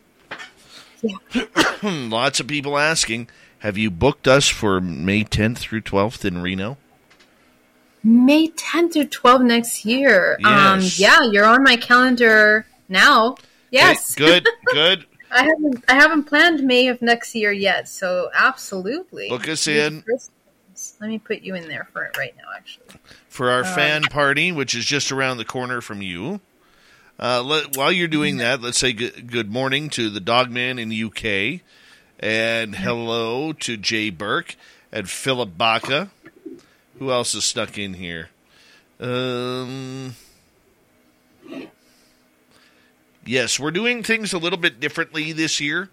We're going to have the live show on the Friday night and then our VIP party either after that or on Saturday. We haven't figured that out yet, but uh, we're gonna we're gonna figure out. Kira is doing an amazing job at figuring out ways to get our fans to connect with people such as yourself and our Wow. and our guests. So um, it's gonna be really cool, and uh, you know if. Um, if you have any ideas of what you'd like to do, just let us know. Yeah, I would love I'd love to. I'll think about I'll think about what we can do. Mm-hmm. What do you mean connect? Like you mean virtually? No, no, this is all in person. Oh, in person. Yeah, yeah, yeah. This like is- meeting and, and Yeah, this is something. for our fans and our fan party. Uh, Yeah. You know, like last year in Vegas, except it's going to be way better. Way Okay, better. And, and, wonderful. and Dirty Filth is going to be there and Oh, cool. handing out cartoons to anybody who will take them because his artwork is amazing. And uh, and the other thing too that we're going to do is last year I had a pair of spaced out radio running shoes that we all autographed. Hear that? That's the sound of your money slacking. Make it work harder for you at Sunbelt Federal Credit Union. Featuring high yield certificates of deposit with just a $500 minimum deposit. Like 10 months with 5.27% annual percentage yield and 18 months with 5.33% annual percentage yield. Visit your nearest Sunbelt branch or go to sunbeltfcu.org. SFCU is federally insured by the National Credit Union Administration. Lucky Land slots, you can get lucky just about anywhere. Dearly beloved, we are gathered here today to. Has anyone seen the bride and groom? Sorry, sorry, we're here. We were getting lucky in the limo and we lost track of time. No, Lucky Land Casino, with cash prizes that add up quicker than a guest registry. In that case, I pronounce you lucky. Play for free at LuckyLandSlots.com. Daily bonuses are waiting. No purchase necessary. Void where prohibited by law. 18 plus. Terms and conditions apply. See website for details. If you remember. Oh my gosh, I didn't get to autograph it, but that's pretty cool. and what we're going to do this year is all of our special guests, like yourself, we're going to, when I get to Reno, I'm going to go to a music store. I'm buying a guitar. And we're all, I'm going to put spaced out radio stickers on that guitar. And we're all going to autograph it for one lucky space traveler who is in attendance. That is so cool. Wow. Yeah. I love that. Yeah, even Dirty Filth is going to sign it. That's so awesome. And I love this little picture he's making. That is so cute. Is that a kitty cat in a UFO? I love it. Let's take a look. Oh, It does look like a, a cat in a UFO. Is that or what is it? I'm not sure. Uh, yes, it's whiskey is looking for some snacks in the ocean. That's so cute. I love it. Aww.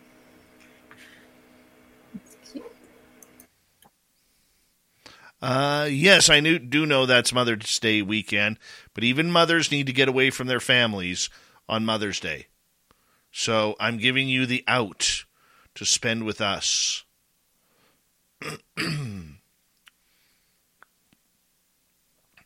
Pixie Lara is going to be bringing a bunch of toques together, not beanies, toques.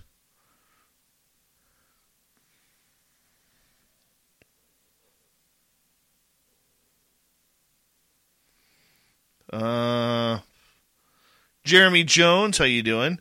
Does SOR pay the fee to check it in at the gate for the flight home? Yes, I will cover that cost.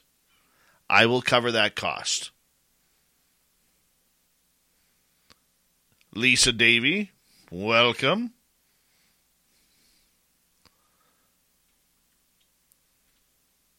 I know Jeremy Jones would love that guitar. Lex Diaz, thanks for joining us.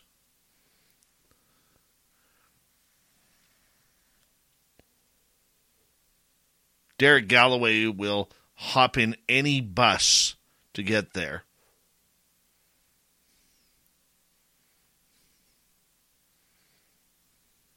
El Ovni Volador, uh, I haven't heard from him in a while since Vegas. I think he's still down there.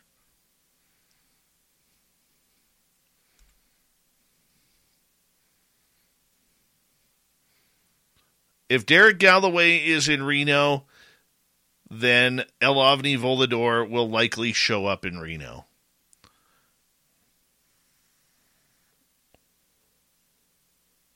All right. Thank you tonight to Donnie, Lori, and Debster for the amazing super chats. We very much appreciate the love and support. And here we go with the next half hour, everybody.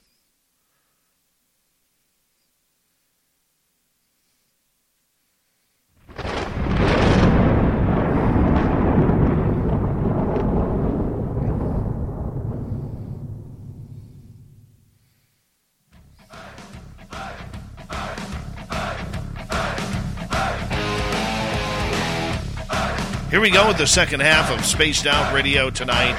Good to have you with us. My name is Dave Scott. Always appreciate earning your listening ears. Reminder to all of you that if you've missed portions of this show or others, check out our free archives by going to youtube.com forward slash spaced out radio. Do old Davey the favor, hit that subscribe button. Our website, spacedoutradio.com. We have a plethora of features for you. Rock out to Bumblefoot, read the news wire, check out our swag as well. Follow us on Twitter at Spaced Out Radio, Instagram at Spaced Out Radio Show, and you can join us on Patreon for the SOR Space Travelers Club. Here we go, Geraldine Orozco and the Spiritual You. Final half hour with Geraldine, and we're going to take your questions because we've been doing it all night long. Geraldine's website, geraldineorozco.com. Thank you for being here, Geraldine. Hi, thank you so much once again. And we have confirmed with Geraldine that she will be in attendance in Reno May 10th through 12th for the third annual SOR fan party. Yep, she's going to take her private jet from San Francisco to You mean UFO? close enough, close enough. you know, and uh, you know she's going to be there, so you got to come as well and get your picture taken with dear old Geraldine. Yeah, and uh, you can actually see in person how beautiful her hair is. It's unbelievable. And you can also ask her how many shoes she brought with her. So, nonetheless, I, I oh, I kill you sometimes. I do. I know. Let's go to Christine, who's asking Geraldine, will you be watching any scary movies for Halloween? Oh, you know, I have this thing about vibrational frequency that I really I cannot watch those kinds of films. I can't. No. So no, I will not. I will not be watching them. I do hear that there are some very good horror films that are deep, that really deep, really esoteric films, but I cannot get myself to watch any of them. So I'll just take your word for it. I'm this. I'm doing a ghost hunt on Halloween night. Really? Where are you going? Uh, at my museum just down the road, not my personal museum, but at the museum where I hold my ghost tour. I am holding a special ghost hunt that night. Wow, that's awesome. Yes. Beautiful. So we're going to scare the hell out of about 40 people. And, oh, no. And you know what? There will not be a single person jumping from, from behind a door or wall saying boo. This is all a real paranormal investigation. And then I'm going to oh, lock then I'm to lock them in a barn. oh my yeah. gosh, okay. yeah. Uh, follow, well, I hope you have fun. Follow up from Chris Teen. Geraldine, have you seen any UFOs lately or ETs in your dreams? Yeah, you know, I actually do have a dream with uh, beings visiting uh, a couple weeks ago. Very interesting dream.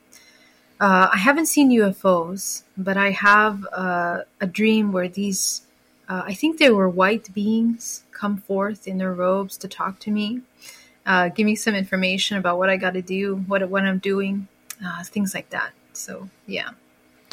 Very cool. Very cool. All right, let's continue on. Let's go to Sabrina. Geraldine, I channel the councils of 9 and 12.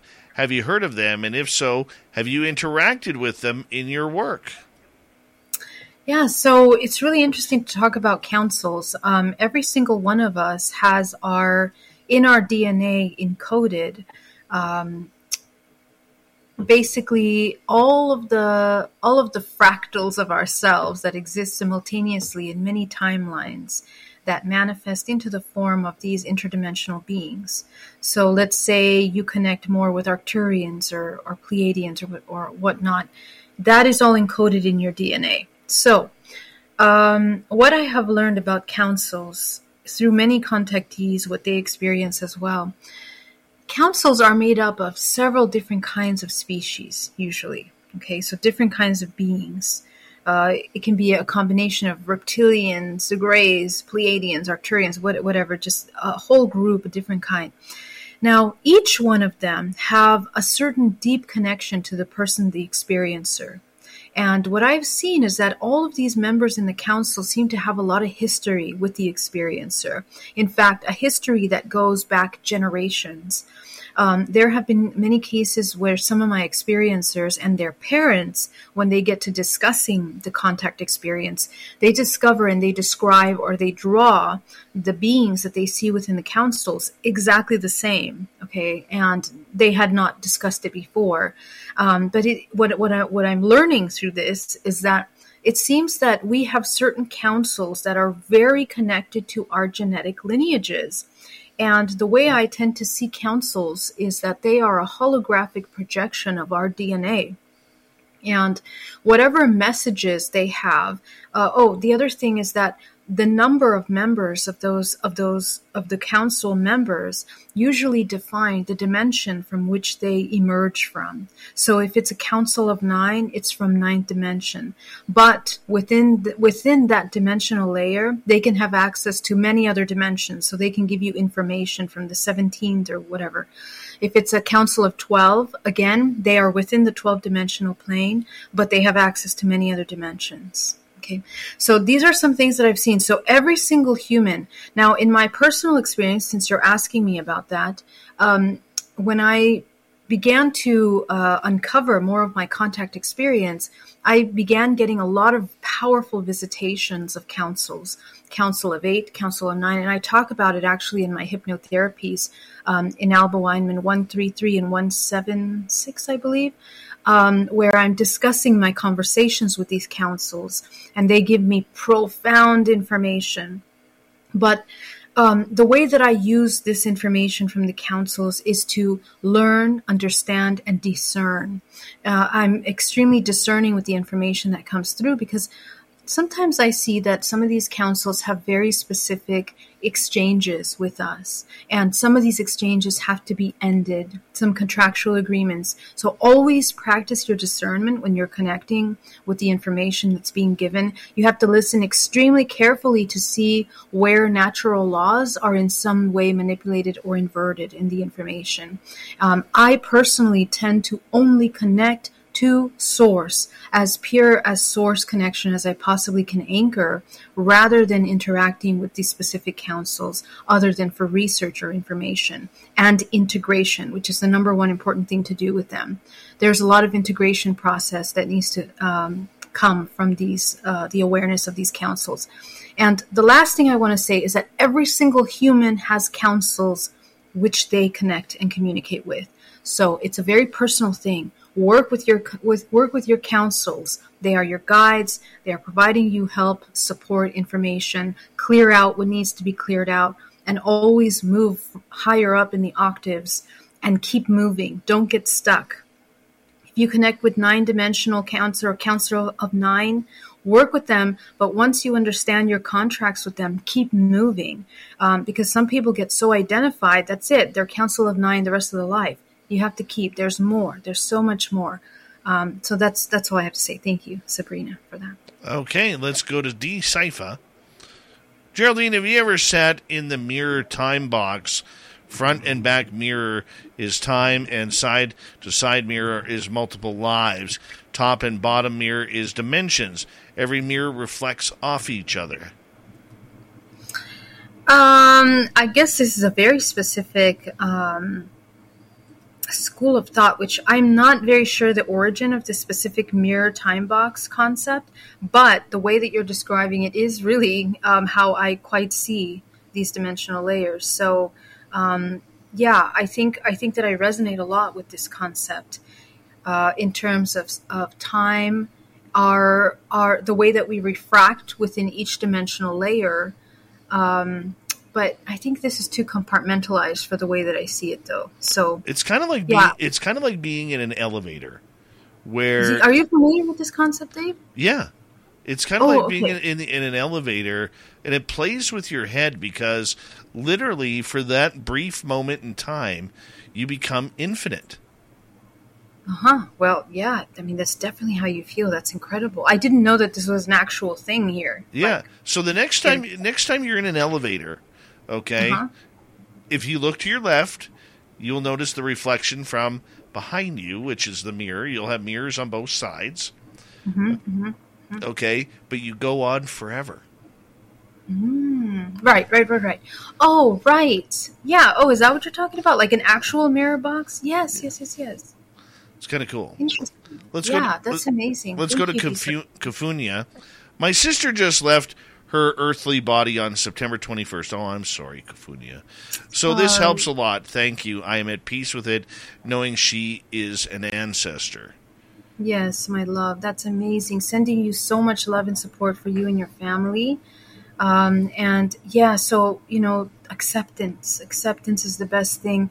And join my challenge if you would like to learn a little bit more about processing grief um, because I'm also going to talk about the contractual agreements that are really important to work on when people pass on. Because some of us, we, we let them pass on without understanding our role and the work we were supposed to do with them. Okay. So um, you can feel free to join on my YouTube channel, sending you so much love. And if you have any questions, you can private message me on my website. Okay. All right. Let's go over to Abbott. Why do the dead only hang around in energy spirit for a couple of days? Um, that is an that's a wonderful question. It has to do with density and the way that we detach from the physical body. The moment that we detach from the physical body, there is still, uh, let's say, an holographic or interdimensional enmeshment in between dimensional densities of the physical body and the non-physical. Um, so usually when the body starts to decompose, you know, com- decompose pretty quickly, but the soul itself detaches from the body and is already, the essence of itself is already navigating out unless fractals are left behind. Okay. So the fractals that are left in between these states, by the way, a human soul can have more than one ghost fractal of themselves. Um, there have been cases where one uh, essence has a fractal of himself in the home and a fractal of himself in the workplace, for example, split in two, um, because people will experience the phenomena in, in these two different places with that deceased person. So um, it sometimes it takes some time for these essences to reintegrate for their healing, for their complete departure as they become whole. But it's just, um, I think it's like it's just a temporary phase in between the detachment from the physical and as they settle in to the ghost fractal that is in between states, that ghost fractal will have a certain vibrational frequency, but it will be less dense, so it won't necessarily affect the matter as much as their physical body. So, can I add to that for a second? Because yeah. because I think a lot of spirits uh, are shocked that they that they've gone over to the other side. They weren't prepared for it, especially especially now yes. with you know. I mean, it doesn't matter whether it's a car accident, an overdose, uh, a heart attack, or whatever. I think a lot of death today is catching people by shock where we're not prepared for it, as maybe we were a hundred years ago when Grandpa Jed was, you know, 70 years old and and you know his body gave out from working the farm all those years. You know, right. you, you know. So I think I think it's it's a little bit different that with so many people just checking out these days. And I hate to put it so callously, but I look at my nephew in 2018, or I look at my mother earlier this year. You know, we're we're more prepared on this side for it, but on that side, I think that they are wandering around. Okay, who do I say my goodbyes to? Who do I want to cuddle with one last time? Who do I want to spend the moment with to help them heal? Let them know that I'm there. So I think the spirit actually goes through that.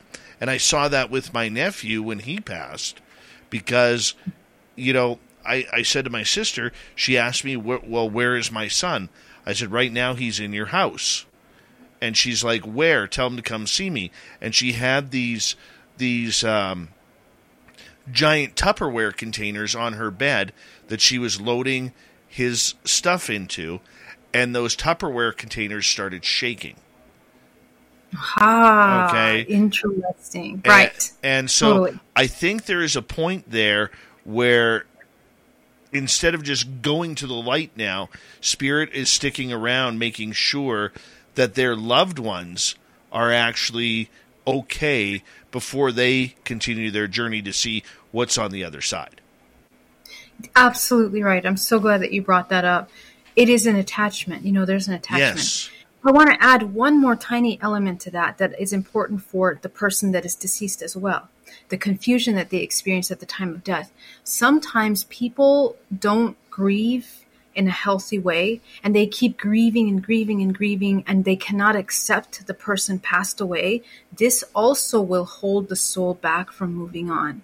So keep that in mind. There's two sides. The soul also wants to connect with the family that they left behind, but also we have to be compassionate too. Sometimes we hold on to the soul so much because we mm-hmm. need them or we you know we believe we need them or we can't live without them that we hold them back from moving on so that's another thing yes. you might want to consider too when you're dealing with uh, someone that passed away and one more thing as society yeah. has become less and less religious over the mm-hmm. especially over the last two three decades where people are becoming more agnostic or atheist i think what happens when they go to the other side there's a real sentiment of being lost don't know where to go because they were expecting to be one and done, and then when you when you pass away, it's over. You, you Mm-hmm. don't continue on, and I think there's a lot of lost spirits on the other side that are trying to find their way because maybe they didn't believe in life after death, and it's confusing them. Very good. Excellent. Yes. So important, Dave. Thank you. All right, let's go to Rocket 9. What do you think about or what do you know about walk ins? Yeah, walk-ins are a very real, um, you know, phenomena that happens to us. Um, you know, the concept is that essentially, uh, usually people will have a near-death experience or something shocking and dramatic will happen that they have a level of amnesia where they completely lose one aspect of themselves that has been living that life up until that moment, and supposedly the soul, a new soul, enters into the body and then continues to live within that body. Now, the way that I look at this is a little different. Um, in only in that um, I don't believe it's a completely different soul, simply because we are so deeply interconnected um, that essentially I believe that it's another fractal of your own self. And the reason why is because in a lot of healing, integration healings that I've done with people that were walk ins, what we find is that essentially there is so much resonance between the former self and the new self. And they complement each other, but probably on opposite ends. One is a higher octave than the other. The higher octave is moving forward the person, usually completing the tasks that the old aspect of themselves was not able to complete. Um, so it's kind of. Okay, round two. Name something that's not boring. A laundry? Ooh, a book club. Computer solitaire, huh? Ah, sorry, we were looking for Chumba Casino.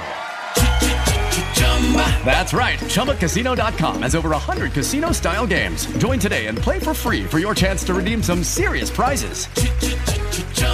ChumbaCasino.com. No purchase necessary. Void prohibited by law. 18 plus terms and conditions apply. See website for details. Judy was boring. Hello. Then Judy discovered ChumbaCasino.com. It's my little escape. Now Judy's the life of the party. Oh, baby, Mama's bringing home the bacon. Whoa, take it easy, Judy.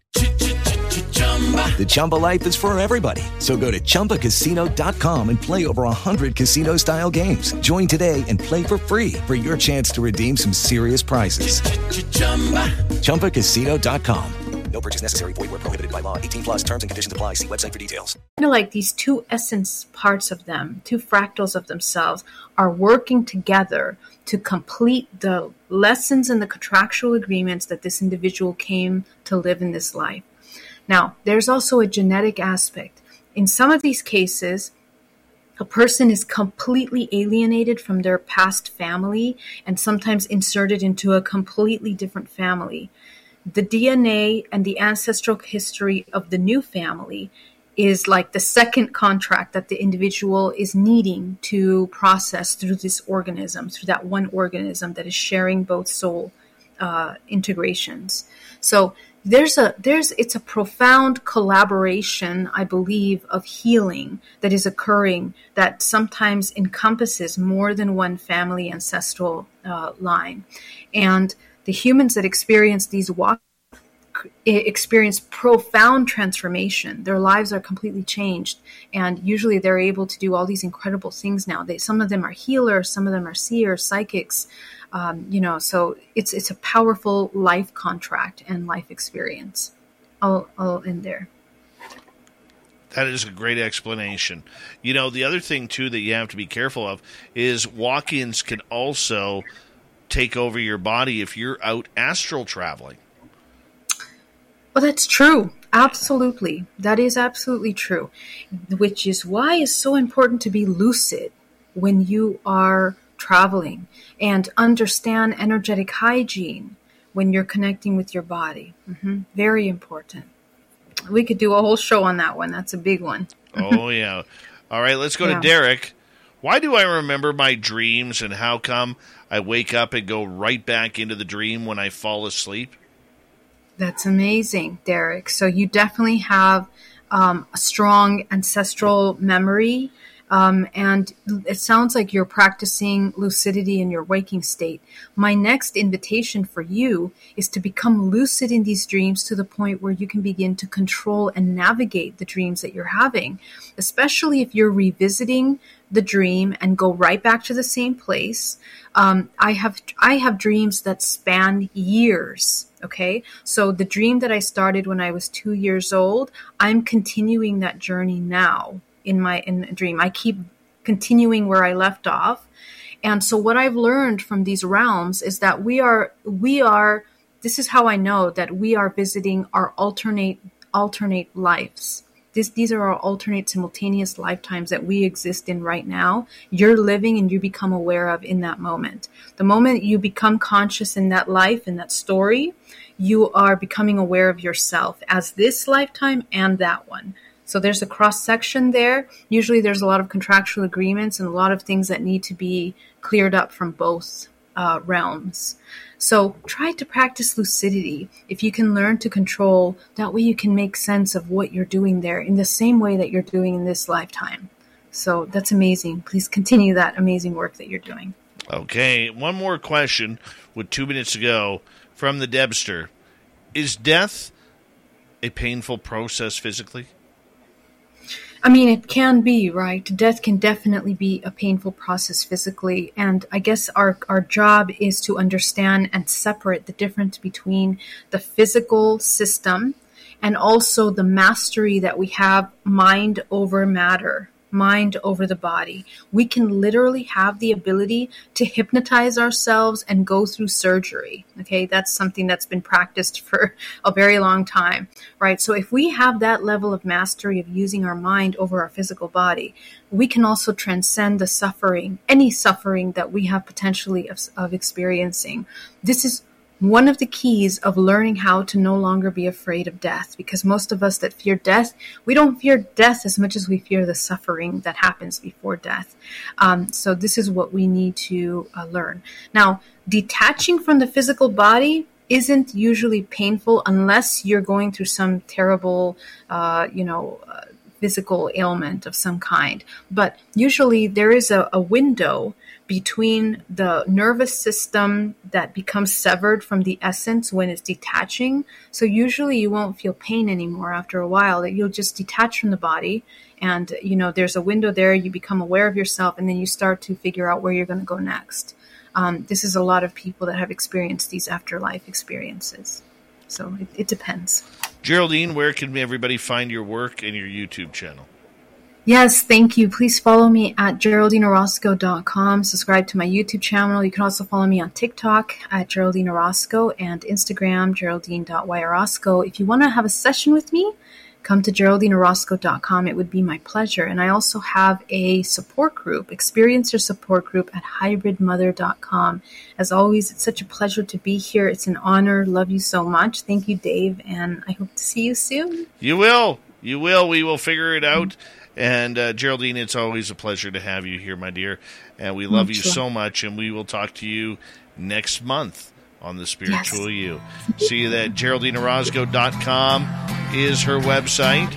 Coming up next in hour number three, Steve Stockton brings in another spooky story. Then Super Duke from World Bigfoot Radio returns from the bush to talk about Sasquatch and the Cryptid Report. Spaced Out Radio coming up next.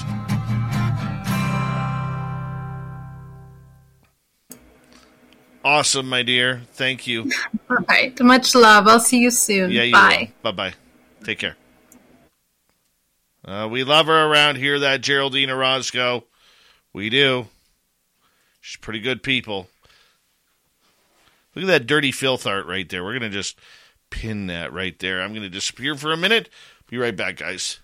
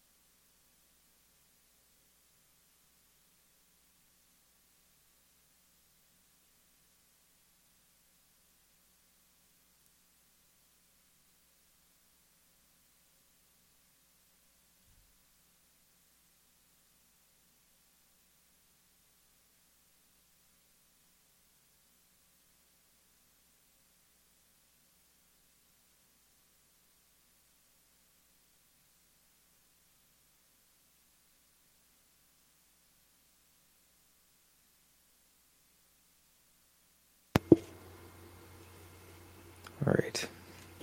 I think that it may have done the trick. I was jiggling the cords and pushing buttons.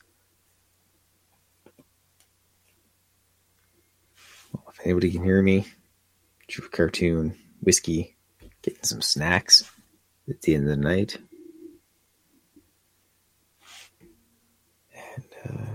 I have a little Tic Tac UFO as well.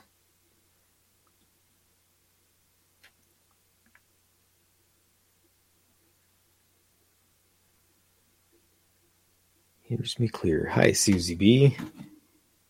Hello, everybody else.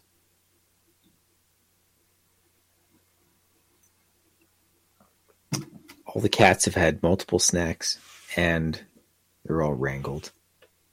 I have no idea where Blob is.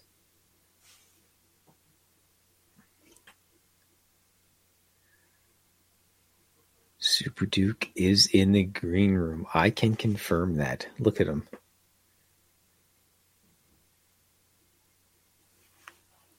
He's right there.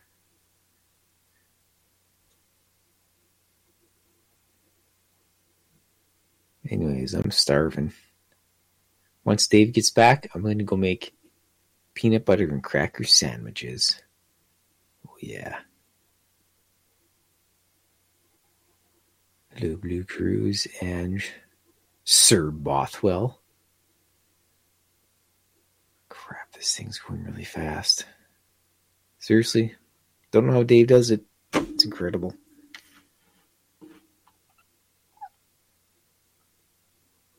Well, I hope everybody's having a good night.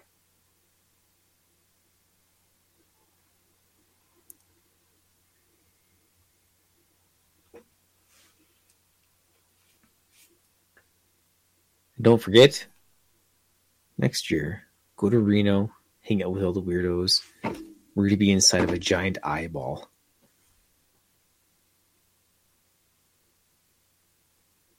Pizza.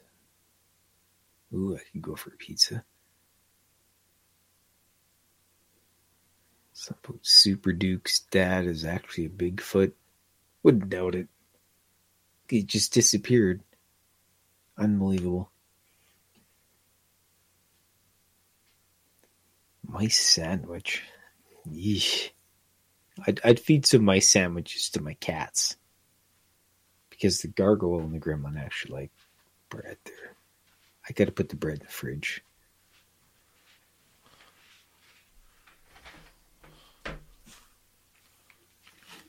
Hello, Dirty. Hello, Dave. I see your mic on. Yeah, it's I'm I'm trying to ramp it, but everybody's just talking like a million miles a minute. Million miles a minute, people.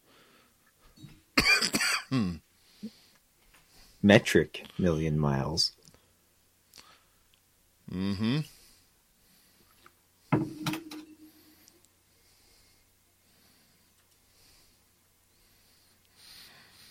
That's insane. So it's new in filthy land. Well, I had to cut down all the rest of the sunflowers, so sunflower seeds and the pumpkins are ready for my friend's place, so I get a couple pumpkins and we'll have pumpkin seeds as well soon. It's the best time about fall. You know what I like about fall? Combat fishing. Probably not much on the mountains. Combat Oh, yeah. fishing. Ooh. Ooh. You'd be getting rowdy soon, aren't you? Yep. Four days away. Good luck, Dave. I'm going to do a great job. All right. I shall see you tomorrow. All right, Dirty. Thank you for joining us. Good night, everybody. That's Dirty Filth, everybody. Say hi to Blobbert for us. And now you're back to me. Thank you to Donnie, Lori, and Debster for the great super chats tonight. Very much appreciate the love and support. And thank you to everybody who's joined our Space Travelers Club recently. Very much appreciate that. The link is below in the description. And considering the hat Super Duke is wearing, I might wear my hat here too. So let's just go like this. Would you like to connect with us? Head to spacedoutradio.com for all your latest show info. Now, back to Dave Scott and SOR. Third and final hour of Spaced Out Radio is now underway. Thank you so much for joining us. My name is Dave Scott. Very much appreciate earning your listening ears wherever you are on this beautiful planet we call Earth. Hello to everyone listening in on our terrestrial affiliates around North America, digitally on Odyssey Radio, TalkStream Live, and KPNL. All of our archives are free. Please join us at youtube.com forward slash spaced out radio. Do me the favor, hit that subscribe button. The Desert Clam has set the password for tonight in the SOR Space Travelers Club. Vahana. Vahana is your password. Use it wisely, space travelers, as the clam sets the password each and every night right here on Spaced Out Radio. Our website, spacedoutradio.com, we have a plethora of features for you. Rock out to Bumblefoot, read the news wire, check out our swag as well. Follow us on Twitter at Spaced Out Radio, Instagram at Spaced Out Radio Show, and you can join us on the Space Travelers Club on Patreon. It is that time of the night where we say hello to Mr. Steve Stockton from Among the Missing and another creepy story. Hello, friends. Welcome to Among the Missing YouTube channel on Spaced Out Radio. I'm Steve Stockton, and I'm about to take you on an unbelievable journey of people just like you. Their stories and encounters will haunt us on Among the Missing.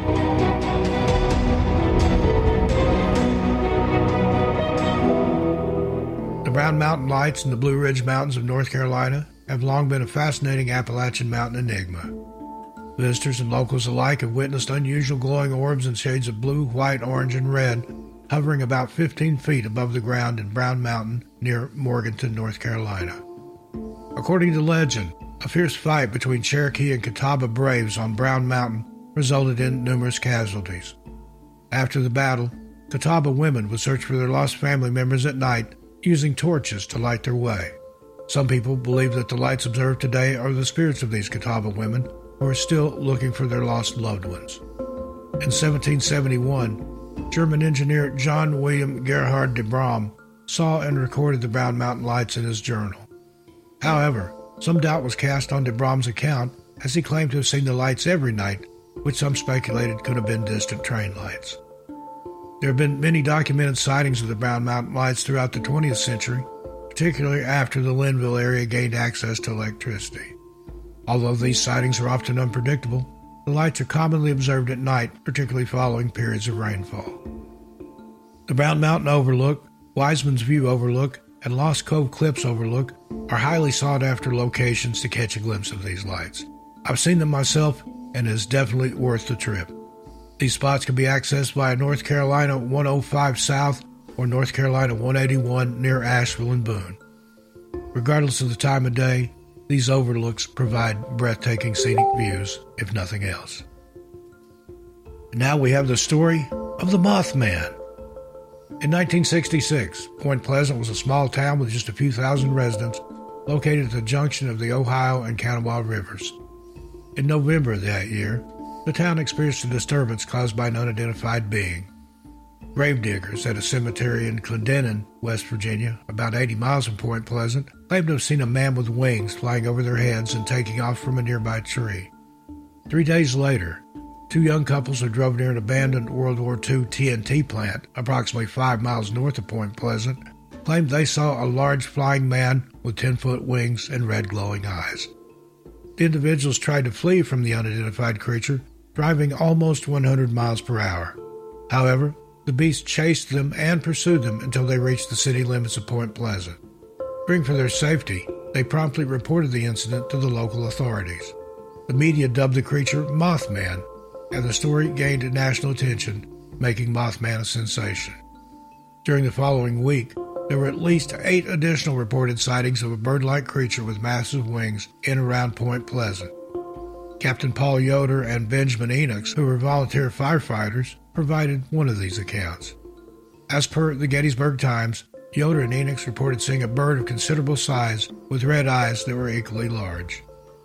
Some individuals dispute the reported sightings, suggesting that the people of Point Pleasant may have observed a sandhill crane that had deviated from its usual migration path. There were hundreds of eyewitnesses, says Jeff Wamsley, owner of Point Pleasant's Mothman Museum. Born and raised in the town, Wamsley was only five years old when the Mothman appeared and began terrorizing his neighbors.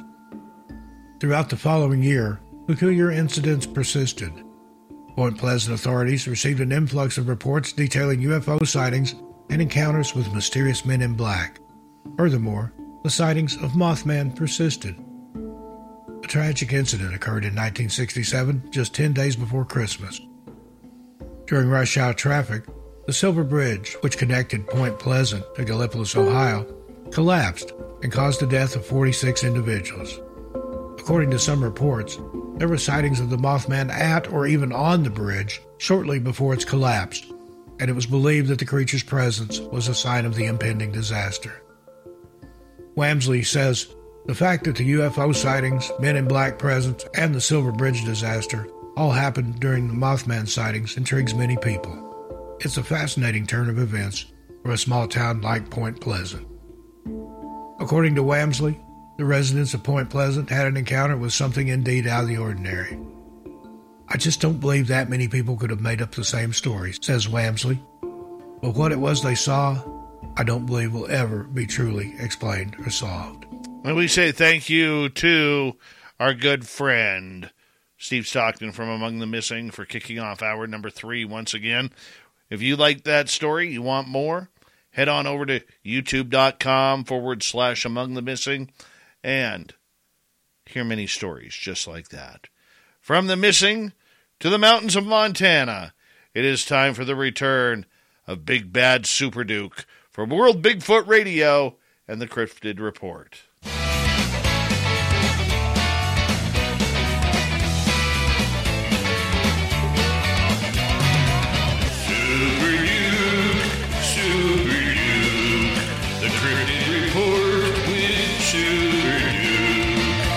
Is, everyone, the man, the myth, the legend, Super Duke from World Bigfoot Radio. How you been doing, buddy? I'm doing pretty good, Dave. It's been really busy summer here and starting to finally wind down.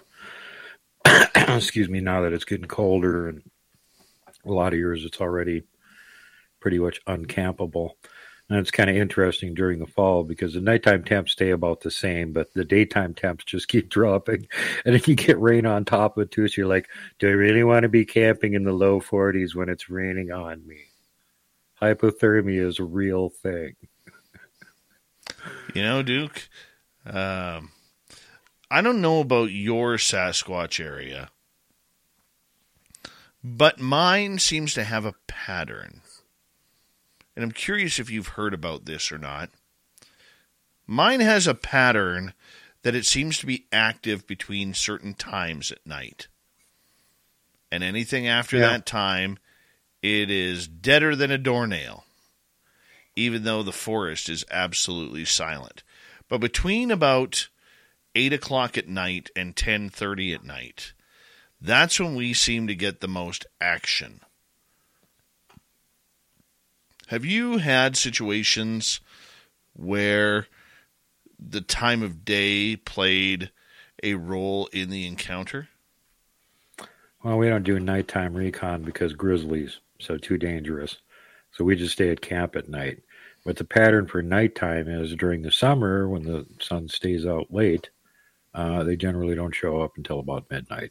With Lucky Land slots, you can get lucky just about anywhere. Dearly beloved, we are gathered here today to. Has anyone seen the bride and groom? Sorry, sorry, we're here. We were getting lucky in the limo and we lost track of time. No, Lucky Land Casino, with cash prizes that add up quicker than a guest registry. In that case, I pronounce you lucky. Play for free at LuckyLandSlots.com. Daily bonuses are waiting. No purchase necessary. Void where prohibited by law. 18 plus. Terms and conditions apply. See website for details. Judy was boring. Hello. Then Judy discovered ChumbaCasino.com. It's my little escape. Now Judy's the life of the party. Oh, baby, Mama's bringing home the bacon. Whoa, take it easy, Judy. The Chumba life is for everybody. So go to ChumbaCasino.com and play over 100 casino style games. Join today and play for free for your chance to redeem some serious prizes. ChumbaCasino.com. No purchase necessary. Void where prohibited by law. 18 plus terms and conditions apply. See website for details. And, you know, then as the days get shorter, it goes to about like half hour, 45 minutes after dark. They'll start wandering right up to camp, uh, which we had happen to us last weekend. But yeah, uh, you know, in some of the areas we go into, we know we've got a sentinel on us, watching us and following us around the whole time we're there, day and night. But the other, the rest of the gang doesn't show up usually until after dark, about at least a half an hour after dark. Uh, but generally, more like midnight to two o'clock in the morning during the summer months is when they'll be the most active. Wow. So, how has your great, great uh, location been? Uh, well, you know, this is only the second time we got to go up there this summer, and this time, uh, actually, there was no burning ban, so you could have a campfire. That was nice because it doesn't matter what time of the year you're up there; it's too damn cold at night. and so, yeah, this time it was uh, we got up there Saturday night, too late to grab our main campsite. Somebody else was already camping on it because weekend. Um, so we had to go out of the valley down the pass to this other campsite that I had been on one time before, which you know is also really active. But by my estimation, it's in kind of a bad spot because we we're on good relations with the ones that live in that valley up there.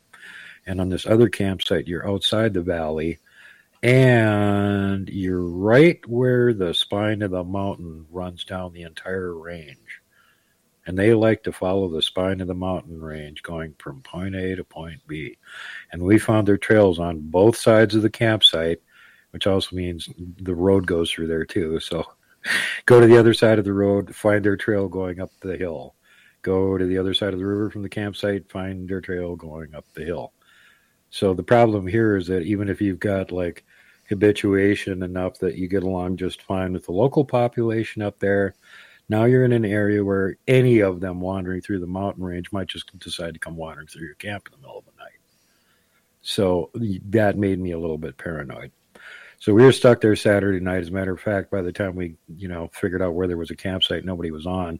It was well after dark, so we had to use the car headlights to set up my tent, and I'm in there setting everything up. And Johnny got a campfire going. We sat out by the campfire for about an hour. There was hardly any firewood around there, and so we burned it up in no time flat, and it was getting really cold. We were tired, so like, okay, let's go to bed. So I go back into my tent, and he gets in his car, reclines his seat back, pulls up his sleeping bag over him, and just kind of leans back, and that's how he's sleeping.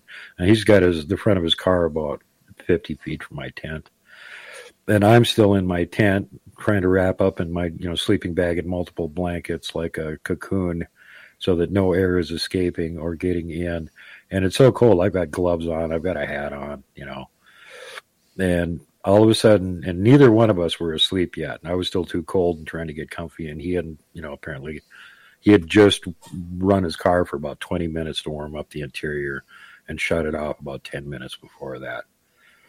So here we are, and all of a sudden you hear this whoosh, whoosh, whop, whop.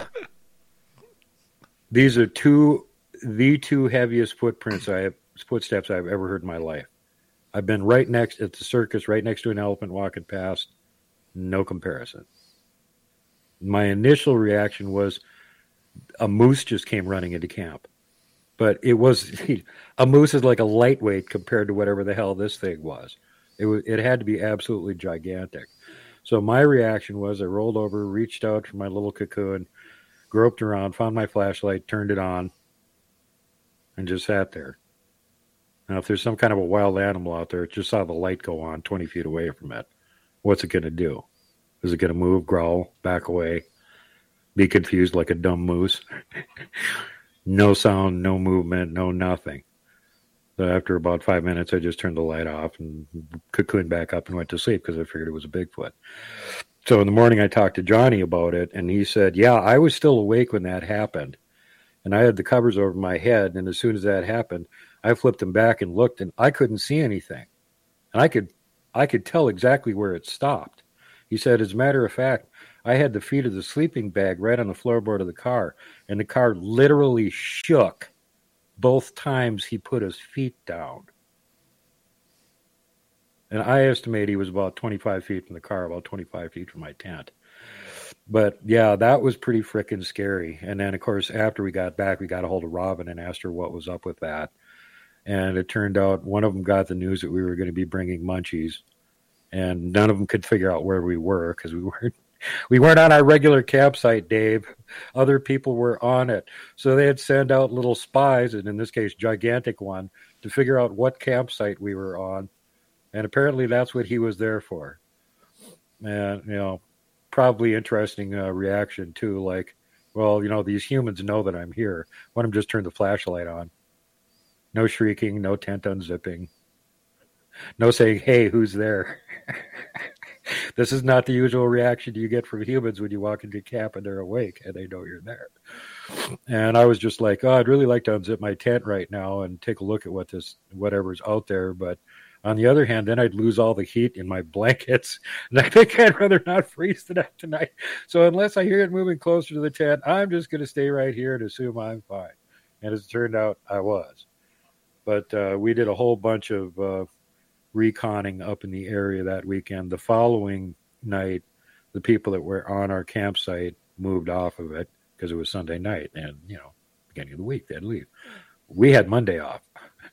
so we went and grabbed our regular campsite Sunday night, which was painful for me because now it's like, okay, I'd take the tent down, pack everything up, move everything, get over there, set up the tent again, unpack everything, move everything back out again. So I'm just beat that plus all the hiking that we did up and down these ridiculously, uh, you know, mountain goaty places. Um, and you'll see all of it. We got video of it. But uh, that that day we went down the pass and we walked. I found this one little access road that I had been looking for, and it's really hard to find. You can, you know, even if you know almost exactly where it is, you can drive by it a dozen times and not notice it. So we were coming at it, and I went, "Wait, I think this is it. Pull in here." and I, he goes, "Okay, this looks like a little loop," and that's exactly what it looks like. It looks like there's just a little loop that goes into the woods and comes right back out again. But if you actually go in it, there's another road that goes up the mountain from there through the trees you can't see from the road. And I had found that one time before. So, and the last time I was up there, there was a lot of Bigfoot activity. And I had three of the files that I tried to videotape at vanished. And I don't mean like snowball fights or static, or I mean, no, it jumped from number, you know, 44 to number 48 I, I got Those a quick question for you, if you don't mind, because I tried a glow stick at my research site the other day, mm-hmm. and I got nothing from it. And Robin said to give it a try. Robin Haynes, that is, said to give it a well, try. Well, they all react differently to stuff, Dave. Some of them like stuff like that, especially if you just leave it for them. You know, you're out in the woods, it's getting close to dark. You know, there's one following you. Activate a glow stick hanging on a branch. Here you go, buddy. they'll definitely get curious and check it out as soon as you get out of there. Yeah, I don't know if it's still there. I haven't been back yet since, uh, and I probably won't be back. I'll have to send one of my buddies out there. But uh, it's pretty crazy, man. Pretty crazy. You know, I mean, it didn't move, didn't move, but I'm sure it attracted some attention. Right on. So anyway, yeah, like I said, we hadn't been there in a couple years, and the last time we were there, we got Geez, I got um, one, two, three. I got four Bigfoot on video, and Mike, who was standing about 15 feet behind me, got three of them, including one that was partially cloaked, sitting in a bush right across this little creek from him, about 15 feet away, that he didn't even see at the time. oh my God! Robin pointed that one out. Thanks, Robin. We all like PTSD. So anyway, there we are. This time we're not walking up the valley with a little river in it. We're actually taking the old road that goes up the mountain. And this is a really old road, and you can tell because it goes past an old falling down cabin. And you you can't own property there. It's national forest. So that cabin has been sitting there a long, long time since somebody was actually allowed to live there. Whole roof has collapsed, and the road continues on past it. Now, the interesting thing about this road is about every thirty or forty feet, there's a log laying across it. Not like a tree that fell over, but a log. Somebody moved this log and laid it across the road. Uh, and we've seen some do this before, but these weren't particularly big. So we thought maybe had, you know, somebody had a grow operation up there or something. and They were trying to discourage people from going in. But I also know there's Bigfoot up there, so I'm going in. So we kept going up this road, and every 30 or 40 feet, there's another log laying across it. Finally, we got a good distance up there, and there was a little side path that goes down to the river. I had been down that before, but I hadn't been any further up, and I had Johnny with me. He went down, checked out the river path, all clear, comes back. Well, now we got one that goes kind of straight ahead of us and one that angles off a little bit to the left. They're both going steeply uphill. The one that angles off to the left, I think, is the main road, and that's got, again, every 30 or 40 feet, there's a tree laying across the road.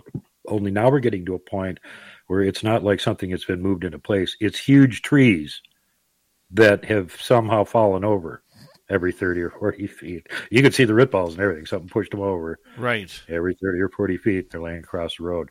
So, and okay, well, this trail up here that goes a little bit more steeply but straight up, that one's open. And it looks like somebody's been up there. So let's go check that out. And we walked up there, and sure enough, somebody had been up there wood cutting. They had a whole pile of fresh cut logs and kindling, and they had a little fire ring, and they were probably getting ready to be up there for elk hunting season. And they were putting these logs across the trail to keep people from finding it. Okay, that makes sense. So let's check this other trail now that's now has full size trees pushed across it. that looks very suspicious. We had to actually go around through their campsite and this little sylvan glen that looked like elves lived there or something to get back out on the trail again instead of waiting over these huge trees. And as we started going up down up up the hill, we noticed the same thing. And this was like not random. They were lying at perfect right angles to the road, about every 40 feet. Only now these trees coming from both sides, by the way, not a random windstorm that just pushed them all over the same direction. Now they're like about three feet thick. And they're like, wow, somebody really doesn't want us to go up here any further.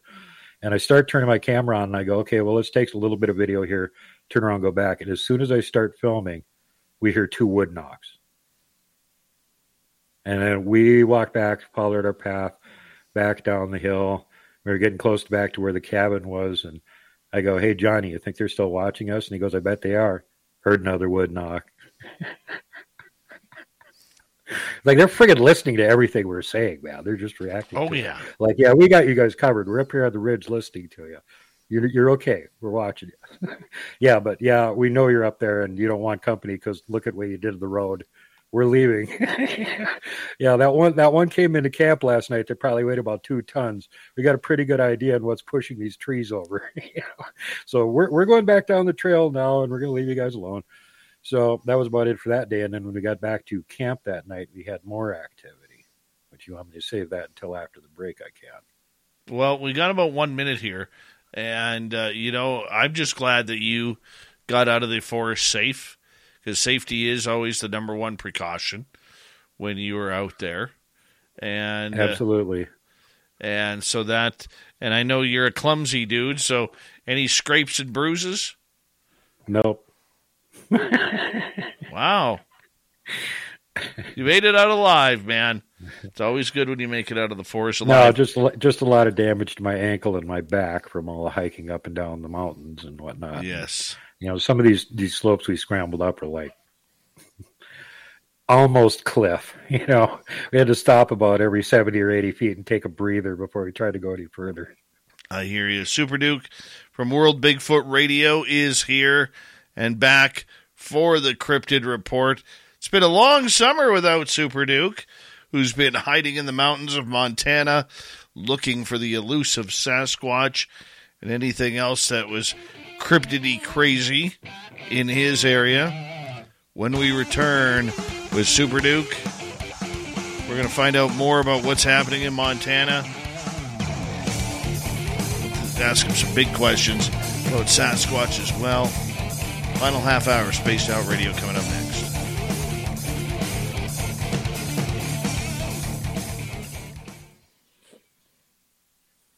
All right, Duke, we're clear.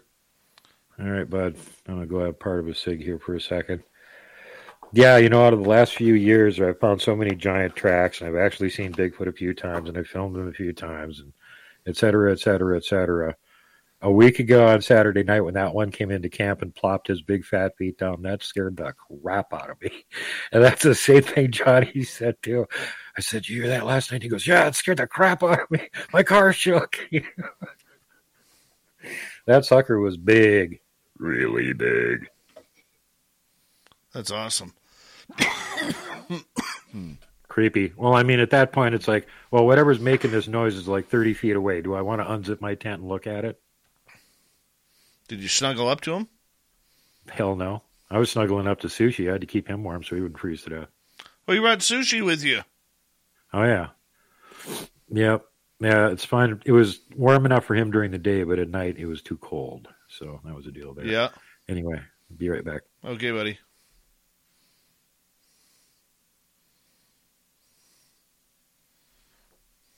I'm just going to stare at you people.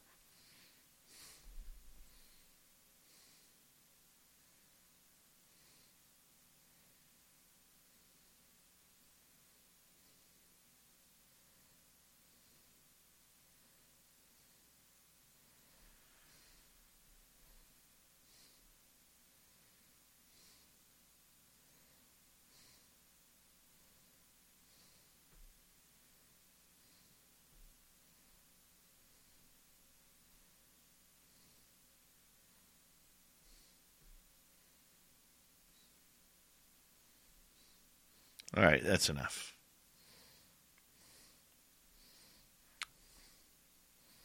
See if we can move Super Duke's chair.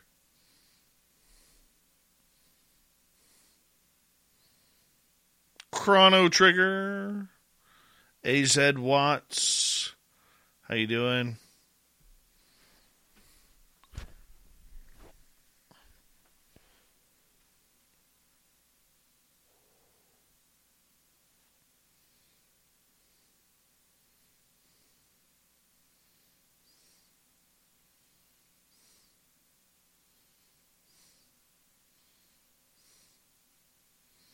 Uh, Vanessa, you wanted to know what combat fishing is? It's a nickname we give for fishing on the river down where I'm going because there's a lot of people down there fishing and they all try and steal your spots. So it kind of gets rough down there sometimes. So much fun.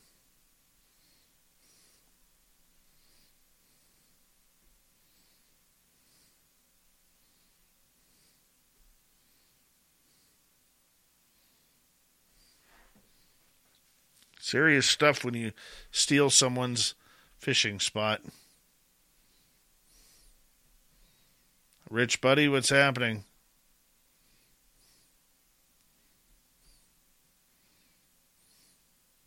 Super Duke, Super Duke, the cryptid report with Super Duke.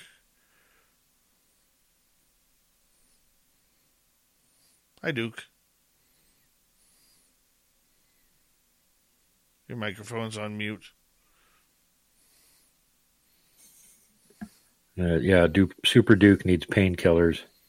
He's been breaking his back and working his ass off all summer, climbing up and down mountains, trying to find Bigfoot tracks. Yeah. Super Duke needs a break. Mike Rivers, yes, we do have catfish up here, but they don't get anywhere as large as what they do in the south there. Um, right now in the rivers, the salmon are running. Uh, so you'll have pinks, sockeye, coho, uh, and spring salmons, which Americans call king salmon. John P. Adventures, how you doing? Tim Mothman, can you give us a goatee update, please? A goatee update. Goatee. I'd love to try turkey hunting. We do have turkeys up here, just not in my area. Thank you to Donnie, Lori, and Debster for the great super chats. And We've got some wild turkeys around here, but you don't see them very much. But oh my God, are there a lot of grouse running around this year? oh, the grouse are crazy this year. Grouse are crazy. Justin Hemmingson, how you doing? Yeah, the ones way up there in the mountain don't know what a human is, so they don't even try and run away from you. You can walk right up and step on one practically. Justin, the springs are uh, the late springs are coming in right now. They're not as pretty as the early springs. Here we go.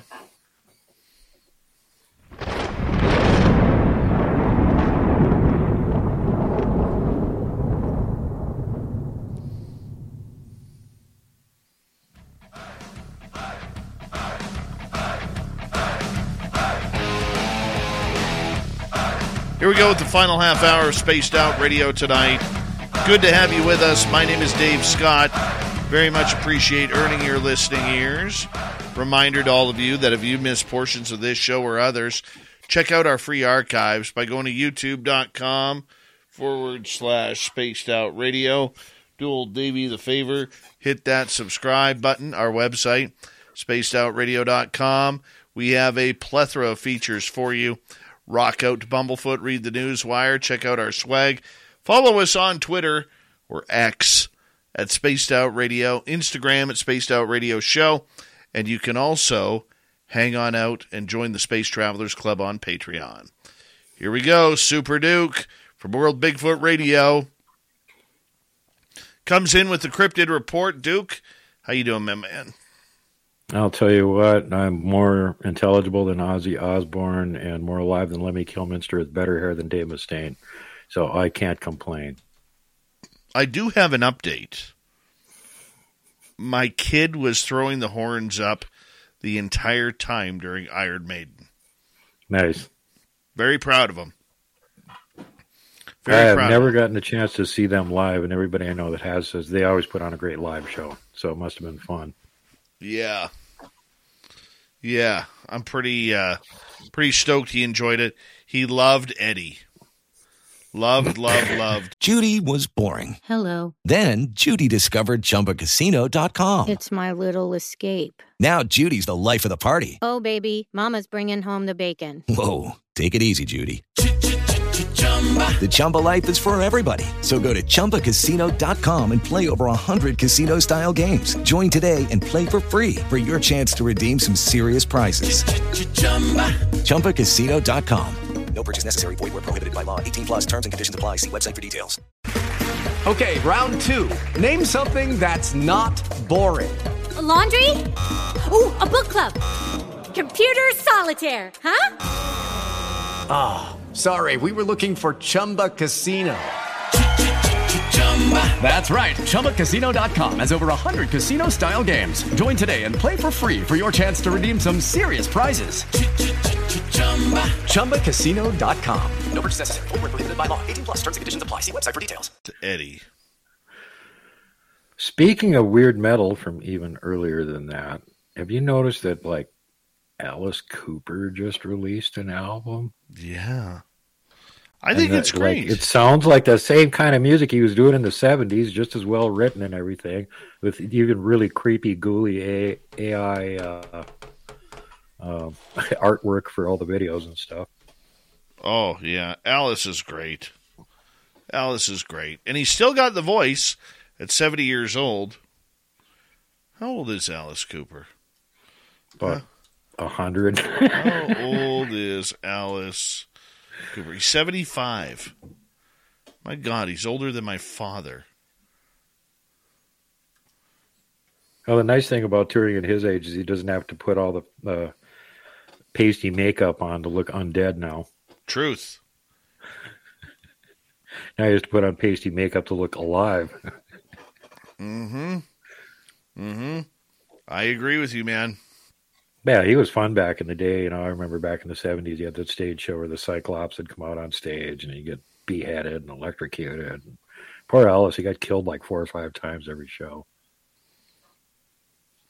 I've never seen him live. Awesome, puts on an awesome show. All right, let's get to the Sasquatch report.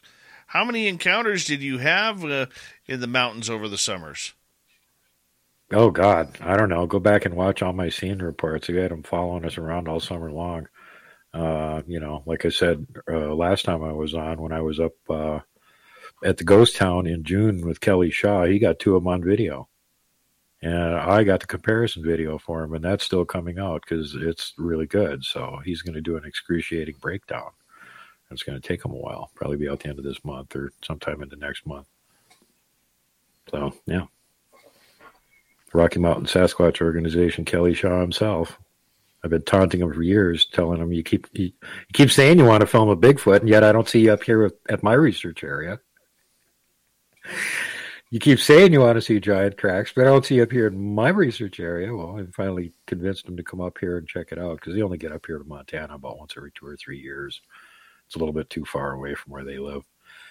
So he had a whole bunch of stuff he had to do up here, sighting reports and different reports he got from different parts of Montana and whatnot, and had an afternoon to go up to one of my uh, prime research locations. And like I said uh, last time, we you know found a couple trackways and 19 inch tracks and a whole lot of other smaller tracks and heard whoops and wood knocks. And then uh, Kelly got two of them on video right after they were to whoop. He just turned his camera in that direction and started walking, and there was two of them watching them. Right on. Yeah, as for me, I don't know. There's uh, several of them in August when we had the uh, one of them stampeded the cattle through camp in the middle of the night. That was fun. Uh, but you know, some of those we've got to go through the comparison video I shot and see how many of them are actually you know hold up to scrutiny. Because when you come back and film it again the week later, if the thing's still there, it's not a Bigfoot. You know, it's an anomalous object, shadow, stump, something like that. So some of them we got to go through and look at the comparison of the two to figure out for sure what we actually got. Several of them that we thought were Bigfoot definitely weren't, and a couple of them I'm still up in the air about. So, but we'll let everybody we'll let everybody decide that when I do the debunkathon video and put up the comparison stuff, and you guys can decide what if there's something there or if there isn't something there. Now the ones that you know the ones that are worth really more scrutiny are the ones like Kelly got, where you've got two objects that were plainly there when he was there filming that are not there afterwards. And as I pointed out to him over on the left of the frame of the camera as he's moving in that direction, actually, there's what looks like a medium sized pine tree. That's not there in the next video. That's awfully weird. Did you find that was very large Sasquatch, just far enough back in the trees that it looked like a small tree, is what it was. Yeah. Did you find any rooted up, upside down trees? No, we never find that. It's so rare that we find that. I think we've only found that like two, three times. Yeah, you find uprooted ones that they're doing weird things with, but generally not upside down when Kevin Lang from the Glag Saga was up here with us, he found two of them that they had tore the whole damn trees out and turned them upside down. They had an X with the roots up on both sides. So clearly that's not natural. but getting back back to what happened to us this weekend, so after we had the uh, walk up the you know go here trail with all the push down trees across it and heard the wood knocks, uh, we came back and uh, went back to our already set up camp and started a campfire. And thank God there's plenty of firewood there. And it wasn't that as cold that night. And we had like a half a moon and clear skies both nights. So there was a night light. You didn't need a flashlight really to walk around. Uh, and we sat there until probably around midnight, 11 o'clock, midnight. And the fire was, you know, stoked up to massive amounts. So I could see the fire blazing through the wall of my tent. That was pretty obviously, uh, seriously going fire. But Johnny didn't have a tent with him. So he's going, Well, you know, good luck. You're going to be down here by yourself tonight. And I said, No, I'm not worried about it. They're going to come pester you. He's like, Oh, yeah, right. So he goes up on the road in his car. He's not even on the campsite. He's on this big, wide open section of the road in his car, reclining in his car, sleeping there. So I had a great night's sleep. He, on the other hand, about a half an hour after he went to bed and turned on his car and warmed it up a little bit and then turned it off again, uh, he had visitors. and he said there was at least two, probably three or four, and the, he could feel the car shaking as they were walking around it. And they stayed up there and pestered him for about two and a half hours till he got finally tired of it and left again. I never had any problem with it. And this is a repeating pattern here, Dave, now, because I've been going up there long enough and you know they trust me as much as they trust a human, and they don't even bother to mess around with me anymore. But anybody new that I bring up there, they're under close scrutiny. So they will mess around, and I've had this happen over and over. We only have one person with me. The person that had on my show last weekend has had all kinds of Bigfoot experiences, not only in uh, Alaska where they live, but in Idaho, as we do- uh, showed on Sunday's show. And then uh, up here, when they were up here with me in Montana, the first night we were camped, we didn't have time to set up both tents. It was dark. So we set up the big one, and both of us piled into that thing. And then we had them there walking, two really big ones, walking around the tent. And according to Sonny, who finally shook me and woke me up, they had been walking around the tent for the better part of an hour and a half, two hours. And I asked her, I said, Well, why didn't you wake me up? And she goes, I was too scared. And I'm like, Well, what were they doing? And she goes, They're going, and I'm like, Yeah, they do that. And I go, I'll take care of it. And she goes, What are you going to do? And I said, I'm going to go have a cigarette. She's like, What? and I go, Yeah, I'm going to go have a cigarette. So I open up the tent, zip, zip, get out of the tent. I know they're like right next to the damn tent somewhere, whether they're cloaked or not. I'm not going to bother looking for them. So first thing I do is there's no light there. I reach down and I grab my flashlight. I go, "Have you guys seen my new flashlight? It's really bright. I'm gonna turn it on now." And I aim it at the ground. Turn it on so you can see how bright it is. And I go, "Now you guys shouldn't be so close to the tent because you can't run away fast enough for me to not catch you in the beam of this thing." And I tilt the flashlight up and I start slowly panning around with it, giving them plenty of time to get out of the way and not get blinded and demonstrate that it's, yeah, a lot brighter than a car's headlights. So I can see them 100 feet away. You need to stay further away from the tent. I can blind you with this through the tent. So at that point, I just turn the light back down again, turn it off, light my cigarette, stand out there for a few minutes. I can't even remember what I said. I was like saying something to him. I was just talking to him. And I didn't see him. But obviously, they were right next to the damn tent somewhere because, you know, you could feel the ground shaking when they were Yep, walking around. there. So yeah, so uh, you know, again, that was that was a good example of how they like to to do that. Even somebody that was with me, that's why they came up and did it. And then when I had Scotty there, and we had separate tents, they came over and they were screwing around with his tent for like an hour and a half, almost, you know, before he actually yelled loud enough to wake me up. And I'm like, what the hell's going on? He's like, something over here screwing around with my tent. so I got up and I pitched some wood on the campfire to make it blaze up again. And, you know, generally when the campfire is really blazing, they don't want to come into camp. They wait until it dies down. Wow. Super Duke, Super Duke. Unbelievable. And you just get used to it after a while. I know it sounds, sometimes it is scary. Like when that big one came into camp last Saturday, that was freaking scary. I mean, when it takes a step and the car shakes, that's freaking scary. That's like Godzilla level huge, you know. now, is it the same ones you've been having interaction with all summer, or uh, did you try different places for different clans?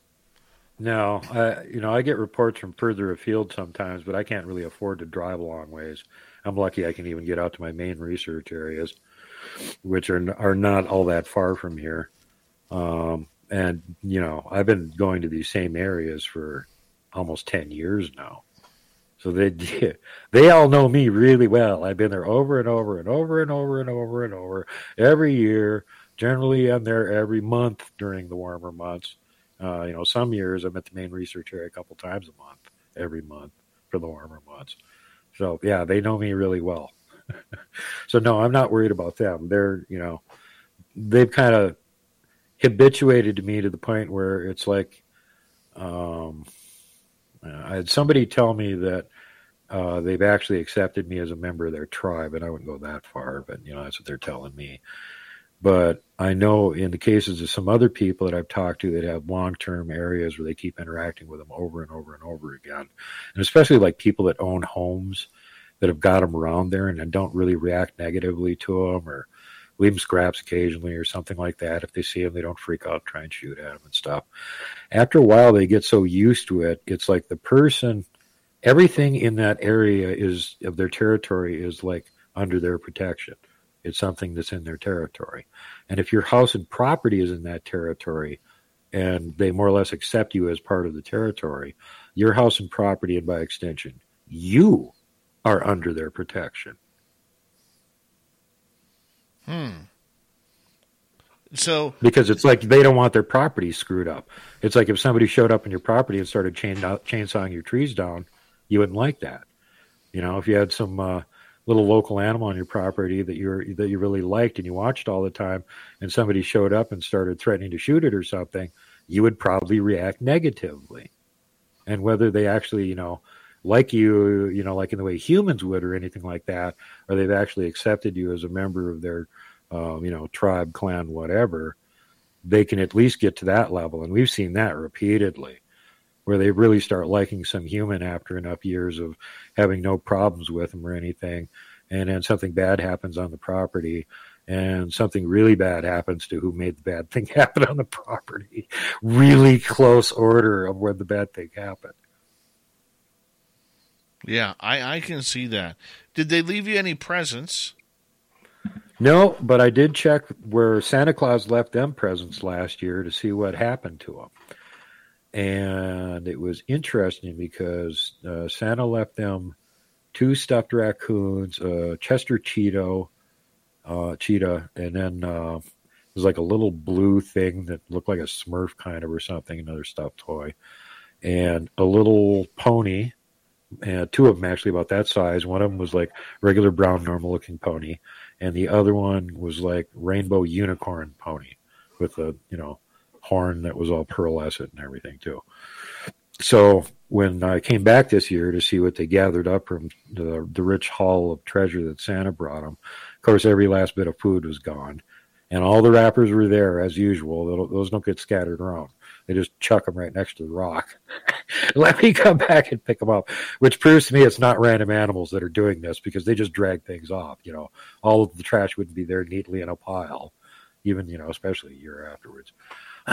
but one of the one of the raccoons was had definitely been moved from when I left it there, and it was actually in really good shape. The other raccoon hadn't been moved and had fallen over, and you'll see this on video and the mice started eating it. So it had all kinds of little holes in it, and they were pulling the stuffing out of it and stuff. So that one, yeah, actually laid there for a year. The other one looked like it just came off the showroom. Wow. And it wasn't in the same position I left it in. It was right near it. And both the little ponies were gone. Now, Robin told me that after I left them there, that there was a little uh, little girl, a little female Sasquatch youngster that just absolutely fell in love with that unicorn and took it. And the parents were not in favor of her having any toys that the humans left there. And uh, apparently she stashed it somewhere. She never brought it back again. It's still gone wherever it was. And I was surprised to find out that the brown one was gone too. So one of them took that away at some point. But apparently, the one little boy really liked the stuffed raccoon. But again, his folks wouldn't let him have it because you know, human left that it might explode or have a tracking device in it or right. something. So they made him bring it back again, but apparently he gets to go back and play with it if he wants to. So I took it and put it underneath his boulder where it wouldn't get rained on and ruined. So whenever he did show up to want to play with it, it would still be there for him. Left him a bunch more munchies, and then waded back across the icy frickin' river again to get back to camp. Interesting. Interesting. So, Duke, out of all the days you spent out there in the forest this year, uh, were were there any similar patterns or differences that you were able to notice? Well, you know, I've been doing this so many years now. It's mostly an environmental thing. You know, it actually matters a lot what kind of the weather conditions are like, uh, what time of year it is. Um, you know, fires. If there's big fires and stuff nearby, they'll tend to move away from the area just so they can get away from the fire faster if they need to. Um, this year we had some expletive deleted loggers that had, for some reason, the lease to come through a national forest land and cut back all the trees within about 30 or 40 feet of the road. That all the here. way down the road next to camp, about a half a mile down the road beyond it. And then when we wanted to go down the other access road beyond it, they had that all blocked off for some reason. They like to play these games. And they were again in there earlier this year pretending there was a fire there and had the whole valley blocked off. And, you know, we know exactly what they were up to. And again, miserable failure. You're zero for two. Quit wasting your time. Yep. I hear you. I absolutely hear you. We got two and a half minutes to go here with Super Duke from World Bigfoot Radio. Duke, out of, out of all the experiences you had this summer in your research area, you know, besides the guy coming into your camp, uh, were there any, was there anything else that was memorable? Oh yeah, well, lots of moments during the summer when I found that 31 inch track this spring. That was pretty memorable. And when I found uh, tracks apparently from the same individual in three different places in the same area in the subsequent month and a half that were all 21, 22 inches long, that was pretty memorable. And then the one other time that we actually got up to our main camp during the summer, all we could do was just a day trip. And uh, right at camp, there was a 15 inch track in the sand crushed in. And then further away from it, where there was a little uh, creek one had stepped across and left a 22 inch print and just mashed the bank down when he stepped on it. You could see the toes had like taken the bank out. And yeah, more vocalizations and stuff this year, but less actual physical sightings. Mm-hmm. And then, of course, having him create a, a cattle stampede through camp. That was pretty hilarious. I was not expecting that I would ever have cows in camp when I was bigfooting, or that, you know, something would decide to chase them out of camp and cause a stampede, which, you know, yeah. Yeah, this is the Wild West and everything, but you don't expect to have friggin' cattle stampedes through your Bigfoot camp in the middle of the night. I mean, give me a break. Come oh, on, that's a little you, bit much. and we got it on video. We got all 35 cows standing there, and I'm like, hey, 908, how you doing? 001, haven't seen you for a while. Mm. Talking all the cows we're filming them. Yeah. And all of a sudden, moo, and they're beating out of there. Did you notice an increase in Sasquatch activity when the cattle were around? Well, in this location, they got the high alpine cattle there all summer long, and I think the Sasquatch just follow them around, and the little ones play with them because we found a ridge line that it was so improbable that the cows would have went there on their own.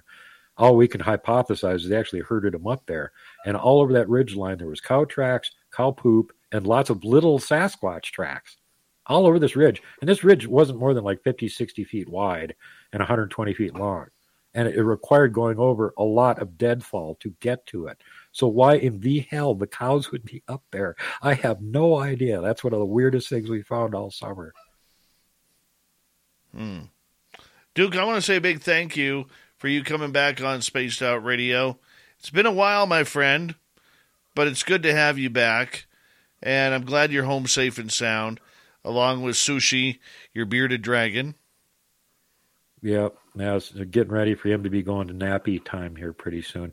Next Tuesday, I have updates on the links between the red haired giants in North America here and the Nephilim. And I also got some other stuff on tracks. Beautiful. Thank you, Duke. We got Mr. Ron Bumblefoot Thal rocking in the background with Little Brother is watching. Bumblefoot is the official music of Spaced Out Radio, rocking us in and out of every single show. Get your horns up for the guitar god himself. Special thanks to everybody listening in at home, at work, in your cars, wherever you may be. Thank you to everyone in our chat rooms tonight YouTube, Twitch, LGAV, Facebook, Spreaker, LinkedIn, the Space Travelers Club, and on X at hashtag Spaced Out Radio.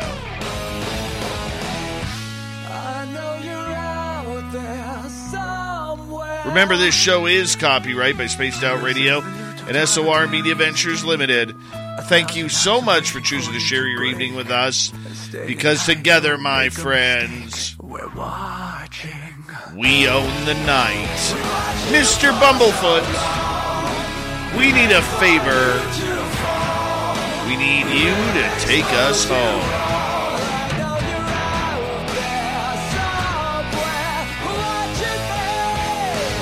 Yes, the Woo train has docked for the night.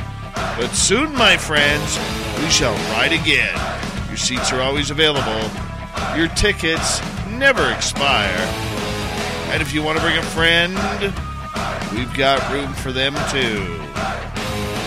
Good night.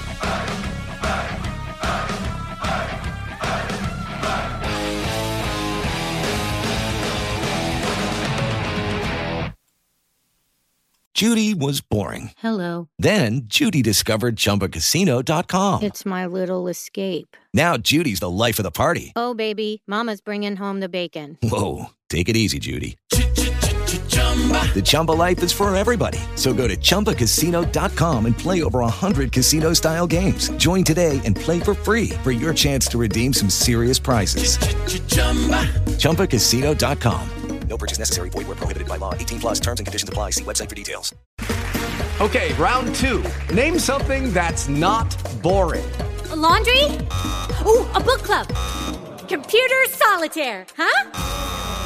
Ah, sorry. We were looking for Chumba Casino. Chumba! That's right. ChumbaCasino.com has over 100 casino style games. Join today and play for free for your chance to redeem some serious prizes. ChumbaCasino.com. No purchase necessary. Where prohibited by law. 18 plus terms and conditions apply. See website for details.